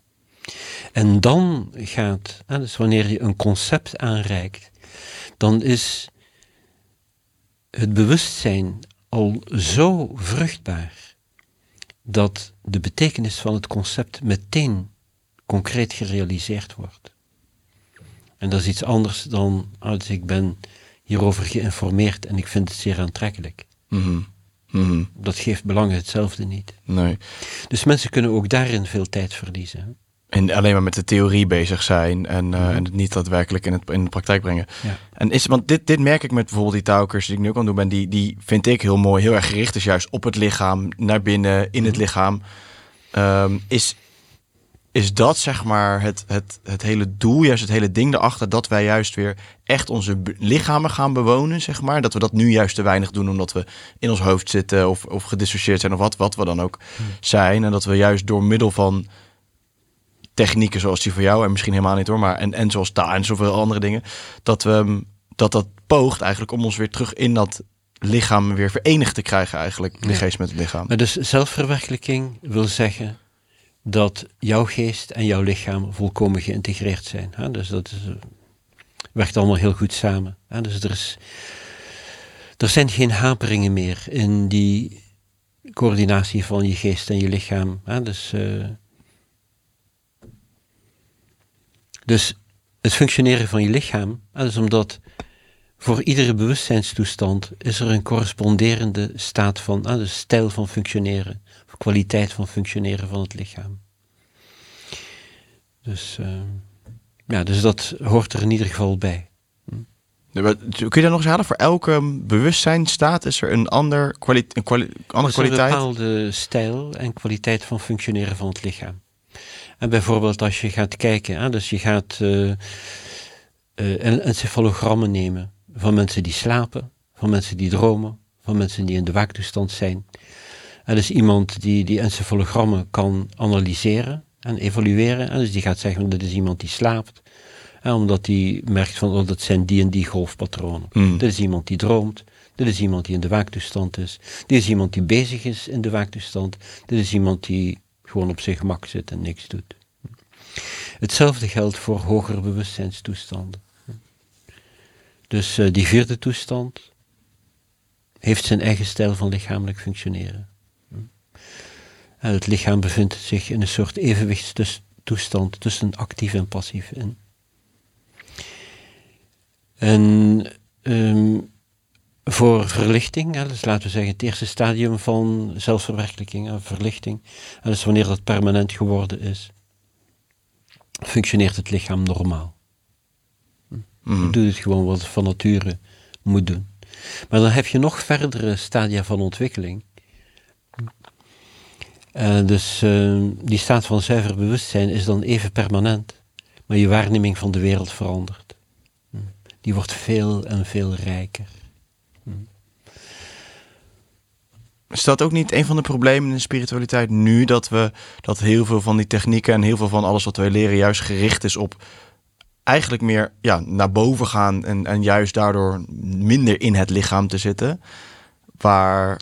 Maar dat is een vergissing. En dus wat je hebt dus, wat veel kinderen meemaken.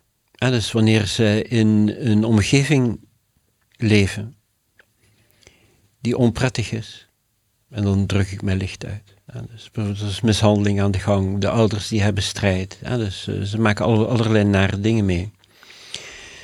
Veel kinderen reageren daarop door te vluchten in zichzelf naar een fijne plek.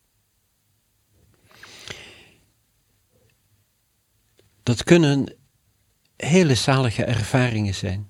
Dus je hebt kinderen die dat heel goed kunnen. Dus dat is een vorm van dissociatie. Wanneer mensen dan aan de slag gaan met spirituele technieken, vooral dan de technieken die gericht zijn op verzaking, het eerste wat er gebeurt is dat ze weer in die zalige toestand van hun kindertijd terechtkomen. En dat ze dat gaan interpreteren als verlichting. Maar dus gedissocieerd van de wereld. Hmm. Dus er zijn mensen die dat naar voren brengen als verlichting. En dus dissociatie als een weg naar die staat. Komt veel voor. Dus ik krijg ook mensen in mijn cursus af en toe, hè, die dat meegemaakt hebben als kind.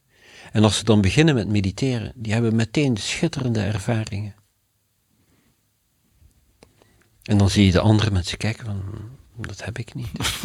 ik doe iets fout. Dat, uh, dat verklaar ik dan, hè, dus dat dat niet fout is wat ze ervaren.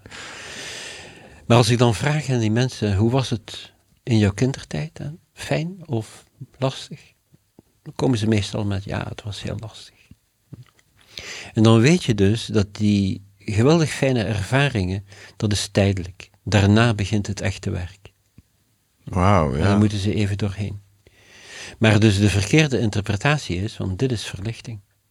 Kan zeer overtuigend zijn, maar het klopt niet. Nee omdat um, je kunt dat niet leven in de wereld.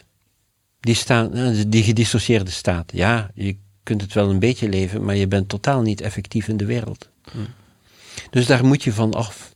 Dus die, die vorm van wat mensen interpreteren als verlichting is eigenlijk meer een soort traumarespons dan. Ja. Totaal door de war gehaald. Ja. Jo. Ja. Is het ook zo dat zeg maar, door het, het gedissocieerd zijn, of het in ieder geval niet in je lichaam leven, dat daar dat daar ook zoveel. Nou ja, dat is natuurlijk ook de reden dat je zo makkelijk heen en weer speelbaar bent en geen fundament voelt, natuurlijk. Maar komen daar ook fysieke ehm, klachten uit voor? Kun je er ook fysiek ziek van worden, zeg maar? Ja, ja, ja want uh, je lichaam wordt onvoldoende beheerd. Hè? Dus de geest, uh, je hebt mensen die letterlijk komen vertellen dat ze een beetje als een soort helikopter leven. Hè? Die hangen een heel eind boven hun lichaam. En uh, die ervaren allerlei problemen, hè, dus met hun gezondheid ook, met het dagelijkse leven en zo. Omdat dat uh, ja, onvoldoende geïntegreerd, niet gezond. Hmm. Wat vind jij van, um, want je hebt natuurlijk tegenwoordig, mensen hebben snel een groot platform. Dus er zijn ook heel veel, nou spiritualiteit begint volgens mij populairder te worden dan het, uh, misschien wel populairder dan ooit geweest is. Um, en ja, nou laat ik het even zo, zo deze stelling zo deponeren. Maar er zijn daarmee dus ook heel veel bekende spirituele mensen. Die, die, waar heel veel mensen naar luisteren, naar wat zij, wat zij te zeggen hebben. Zie je dat ook zo? Zeg maar, zie je dat als iets goeds of iets slechts? Ja, ik houd uh, de platformen niet in de gaten. Hè. Dus, uh, ik doe gewoon mijn eigen ding en ik kijk niet veel links of rechts. Ik heb het druk genoeg. Hè, met, uh... mm. Nu, een gemakkelijke manier om onderscheid te maken hè? tussen zaken die alles afkomstig zijn van wereldverzakers. En dan dingen die meer geschikt zijn voor mensen die in de wereld leven. Dus als, je even kijkt wat er gezegd wordt over het ego. Hm? Dus het ego is het handelende ik.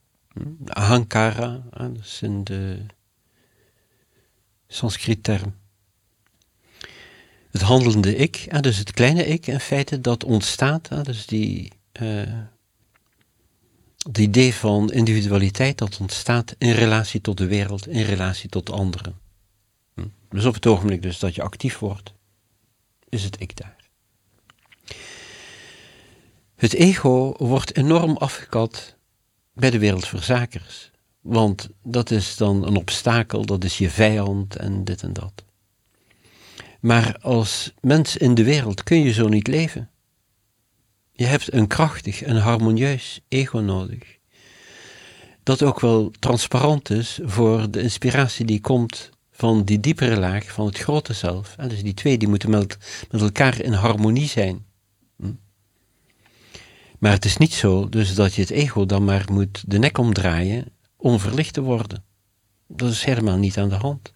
Integendeel, je spirituele verwezenlijking is sterk afhankelijk van je ego-sterkte. Want je moet het in de wereld neerzetten. Hm. En het gebeurt wel dus dat. Uh, dus er iemand uh, dan een cursus bij me volgt.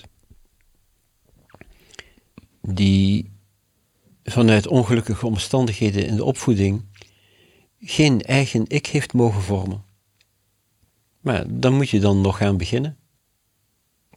Dus je moet weten wat bij je hoort. Je moet ontdekken wat jouw ding is in de wereld. Dus wat jouw passie is. Die dingen die bij jou horen en die jou gelukkig maken, die jou energie geven. Dat is zeer belangrijk. Als je dat niet hebt mogen ontwikkelen, dus die relatieve persoonlijkheid, dus dat ik, dan moet je dat, dan moet je dat gaan doen.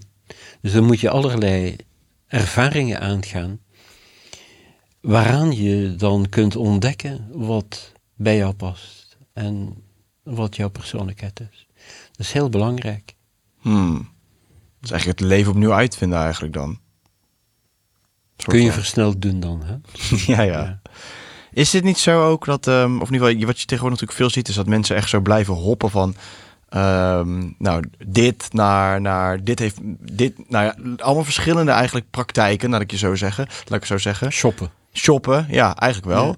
Maar um, van het een naar het ander gaan, uiteindelijk dan misschien wel bij het christendom belanden. En, en omdat zij voelen van, omdat zij toch bij elke praktijk voelen dat het het nog steeds niet helemaal is. Of dat ze eigenlijk nog steeds niet verlost zijn van, van hoe zij zich daadwerkelijk voelen eigenlijk.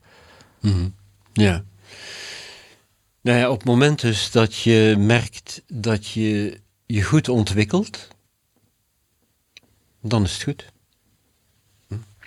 Omdat um, er is heel veel ontwikkeling nodig om helemaal verlicht te worden. Hè? Hmm. Ontzettend veel ontwikkeling nodig. En als je merkt dus dat je goede vooruitgang maakt, dan is het prima. Mhm. Omdat je weet, dat, ja, je weet niet wanneer zich dat allemaal voltrekt. Hè? Dus eh, daar kun je alleen over speculeren. Maar als je ontwikkeling goed is, Ja. En dan geniet je van onderweg zijn. Ja, maar dan, dan moet je wel goed eerlijk naar jezelf durven kijken dat dat ook daadwerkelijk het geval is. Ja, ja, ja. Want ik denk wel dat ik, dat ik wel echt wel begrijp wat je, wat je voelt, want, wat, je, wat je bedoelt. Want ehm, ja, ik heb het zelf in mijn, in mijn eigen leven ook. Weet je, dan therapie of dan doe ik eens een ademwerk of, of cupping of weet ik veel wat. En dan, nou ja, soms word je, kan je echt geholpen worden door, voel je echt dat het jezelf echt verder heeft gebracht als je zoiets hebt gedaan. Mhm. Dan voel je inderdaad dat het je, dat het je ontwikkeld heeft, zeg maar. Mhm. dat, het, dat je daarmee bezig bent. Maar ik denk dat, ja, dat heel veel mensen dat eigenlijk niet ervaren, omdat ze eigenlijk met een soort bijna eh, hulpvraag komen van red mij, maar iets anders gaat jou natuurlijk niet redden, zeg maar. Dat, is, dat heb, je, heb je zelf met jezelf aan de slag te gaan om dat te doen. En, en dan maar door blijven gaan op zoek, op zoek naar shoppen naar het volgende. Ja, ja. ja, ik doe niet aan mensen redden. Hè. Dus eh, ik geef mensen vaardigheden en kennis waarmee ze zelf aan de slag kunnen gaan. Ja. Want dat is dan ook hun eigen verantwoordelijkheid. Mijn verantwoordelijkheid is om het goed uit te leggen, de juiste dingen aan te reiken. Maar dan is het aan de mensen zelf. Ja, ja jij kan het Ik niet kan voor ze het al- wegnemen. Ik kan het allemaal niet doen. Dus daar Nee. ben ik niet van plan. Nee. Heb jij het idee dat er wel een verschuiving ehm, ehm, plaatsvindt ook in, in, het, in, het, ehm, nou, in de wereld misschien wel, qua mensen die echt wakker worden, zoals je dat zelf noemt? Ja. Het antwoord is ja. Dat is wel positief, toch? Ja, ja, ja. ja, dus er zijn niet alleen maar negatieve tendensen die aan de gang zijn. Hè? Dus eh, wat ik ook eh, beluisterd heb, hè, dus in die jaren van de coronamaatregelen, hè, dus waarin heel veel vrijheid zo in het dagelijks leven weggenomen werd, dat is dat eh, mensen zeiden van ja, wij voelen die druk wel, maar we voelen ons elke dag vrijer in onszelf. Hm. Dus dat ging dan toch met elkaar, hè? Dus dat ging samen. Hè? Mm. Dus eh, onvrijheid in eh, het dagelijkse leven, maar innerlijk dat die vrijheid geweldig aan het groeien was. Mm. Hm. Denk je dan ook dat, want je zei net natuurlijk, ik weet niet of je in het voorgesprek zei of dat je het eh, in de podcast al zei, maar dat, hè, dus we, van oorlogen komen, worden getraumatiseerde mensen uit en uiteindelijk getraumatiseerde mensen komen, zorgt er weer voor dat er meer psychopathie of meer destructie in, in de politiek komt, wat dan er weer voor zorgt dat, nou ja, en zo gaan we verder en, en, en zo. Ja, dat zijn die vicieuze cirkels. Hè? Ja, Mhm. maar ik heb ook vaak het gevoel juist dat door, ehm, nou bijvoorbeeld iets als, je hebt, weet je, je hebt 9-11 gehad en ik denk dat het eerstvolgende echt hele grote ding vervolgens corona was. Maar dat als je kijkt in die gebeurtenissen zijn wel altijd gebeurtenissen die ervoor zorgen dat mensen gaan zien dat het verkeerd zit en het vervolgens ook anders willen en kunnen en gaan doen ook. En volgens mij zie je dat nu met, met corona ook heel erg. Ik bedoel, ik denk dat er nog steeds een hoop mensen zijn die nog steeds boos zitten te schreeuwen. Maar ik denk dat er ook heel veel mensen zijn die denken, we gaan het echt anders doen nu. Ja. Ehm, is het dan ook niet zo ergens dat, dat juist die destructie en zo ergens moet plaatsvinden om ons daarmee ehm, het zichtbaar te maken wat er gebeurt en dus echt kunnen laten veranderen? Absoluut. Kijk, wat er eh, gebeurt is het volgende. Hè? Eh, en je ziet dat doorheen de geschiedenis van de hele mensheid. Dus de destructieve tendensen, die leveren de uitdaging. Zonder die uitdaging hebben goede mensen de neiging in te dommelen. Zolang het niet te erg is, komen ze niet in actie. Op een gegeven ogenblik, heeft, dus wanneer dat lang genoeg doorgaat, realiseerden ze zich plotseling van, oh, die eh, pathocratie, die heeft alles zowat in handen. Het ziet er wel heel slecht uit. Nu moeten we wel in actie komen. Hè? En dan gaan ze dus voorbij alleen maar een goed mens zijn. Dan gaan ze dus voor die absolute vrijheid. En ze voelen ze de noodzaak, en dus in die pen- heel penibele omstandigheden, om zeer diep in zichzelf te gaan. En hun volledige vermogen op te vissen. En dat te gaan manifesteren. Hmm. Ja, dus dat is dan wat er gebeurt. Met zijn de slechteriken eigenlijk, die activeer je. Hè? Ja. Maar je moet wel. Ja, kan ook een vorm van dankbaarheid voor voelen bijna. Dat dat, ehm, want zonder dat... Uh, voelt, voelt het voor jou dat we nu echt op een soort splitsing staan? Of dat we, uh, dat we de kans hebben om het nu soort van echt, echt, echt naar een volgend plan te tillen met z'n allen? Ja, maar ik denk dat het nog erger gaat worden. Ja, toch? Maar het moet wel ergens, want anders, ja. Ik denk dat het veel erger gaat worden. Maar dat we uiteindelijk wel bij dat, bij dat, bij dat... Uh, het wordt heel spannend, denk ik. het is net als een goede cowboyfilm. Hè? Die, die westerns, hè? Dus dan uh, heb je dus een hele bende slechterikken. Hè? Dus, en die beheersen dan een heel dorp of zo. Hè? Dan duikt er een held op. En, uh, ja. Die lopen wel altijd goed af. Precies, ja. Daar reken ik ook op. Oké, dan is het... Ik vind uh, films zonder happy end ook zeer onbevredigend. Echt, hè? Ja. Maar uh, ja, uh, we gaan zeer moeten aanpoten hoor. Ja. En dat is dan ah, dus ook een van de redenen waarom ik die lezing gegeven heb. Hè. Dus dat is dan voor een tamelijk klein publiek, misschien honderd man of zo. Over de crisis in de spiritualiteit. Omdat mensen moeten gaan beseffen dat, uh, dat vreubelen met allerlei zaken die weinig zoden aan de dijk zetten, dat moet maar eens afgelopen zijn. Dus je moet gaan voor iets wat echt krachtig is, wat reëel is en waar je ook vooruitgang maakt in die groei naar je volledig potentieel. En niet allerlei zaken die oppervlakkig zijn. Dus technieken die eigenlijk weinig effectief zijn, hè, omdat ze vrij onnatuurlijk zijn bijvoorbeeld. Hè, dus, hmm. uh, gebaseerd op moeite doen. Nou ja. Kijk, elke bewustzijnstoestand komt vanzelf. We worden wakker op een gegeven moment, als we gaan slapen zijn. We worden vanzelf wakker op een gegeven ogenblik. Hè. We vallen ook in slaap. Zolang je probeert te slapen, zolang je daar moeite voor doet, ga je niet slapen. En de dromen beginnen en eindigen ook vanzelf. Datzelfde, en dus dat is de natuur die ervoor zorgt dat je door al die bewustzijnstoestanden heen gaat. Hetzelfde geldt voor die vierde bewustzijnstoestand. Die komt ofwel volledig moeiteloos of niet. Hmm. Dus iedereen die bezig is met moeite te doen, die zit op het verkeerde pad. Dus. Minder moeite doen, maar meer moeite doen om minder moeite te doen. Nou, ook, nee, nee, nee, dat gaat niet. Je kunt geen moeite doen om iets moeiteloos te doen. Hè? Nee. En dat is de waarde van techniek. Ja. Mm. is een goede techniek. Die maakt dus dat je daar heel spontaan in terecht komt. En opnieuw en opnieuw. En het dan ook gaat ontwikkelen. En dat zet zo aan de dijk. Goeie afsluiting. Dus ik, ja, dus ik richt mij alleen op wat het meest krachtig is. Hè? Dus en dat wat de, meeste, wat de mensen het meest vooruit helpt. Top. Jan, mag ik jou vriendelijk bedanken? Ja, graag gedaan hoor. Wij gaan nog door naar de kijkersvragen. Die zijn opgestuurd door mensen. Ik ben heel benieuwd naar wat ze zijn. Ik sluit deze even af en dan uh, komen we zo nog terug voor de kijkersvragen. Goed, goed, goed. Dank je. Lieve vrienden, ik hoop dat jullie ervan hebben genoten en dat jullie ervan hebben opgestoken. Ik zeker weten wel.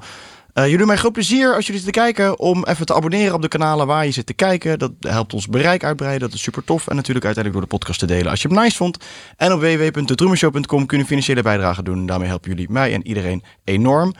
Nog voordat ik het vergeet, schrijf je ook even in voor onze nieuwsbrief. Dan kan je maar op de hoogte blijven. Daar doe je ons ook een groot plezier mee. Uh, dankjewel voor het kijken. Wij gaan door naar de kijkersvragen. Die kijkersvragen zijn enkel te zien op That's the Spirit. Als je daar al zit, super top, super fijn en uh, nice. En de rest, kom lekker daar naartoe. En dan zien jullie zo meteen daar. En anders tot de volgende keer. Dank jullie wel. Ciao.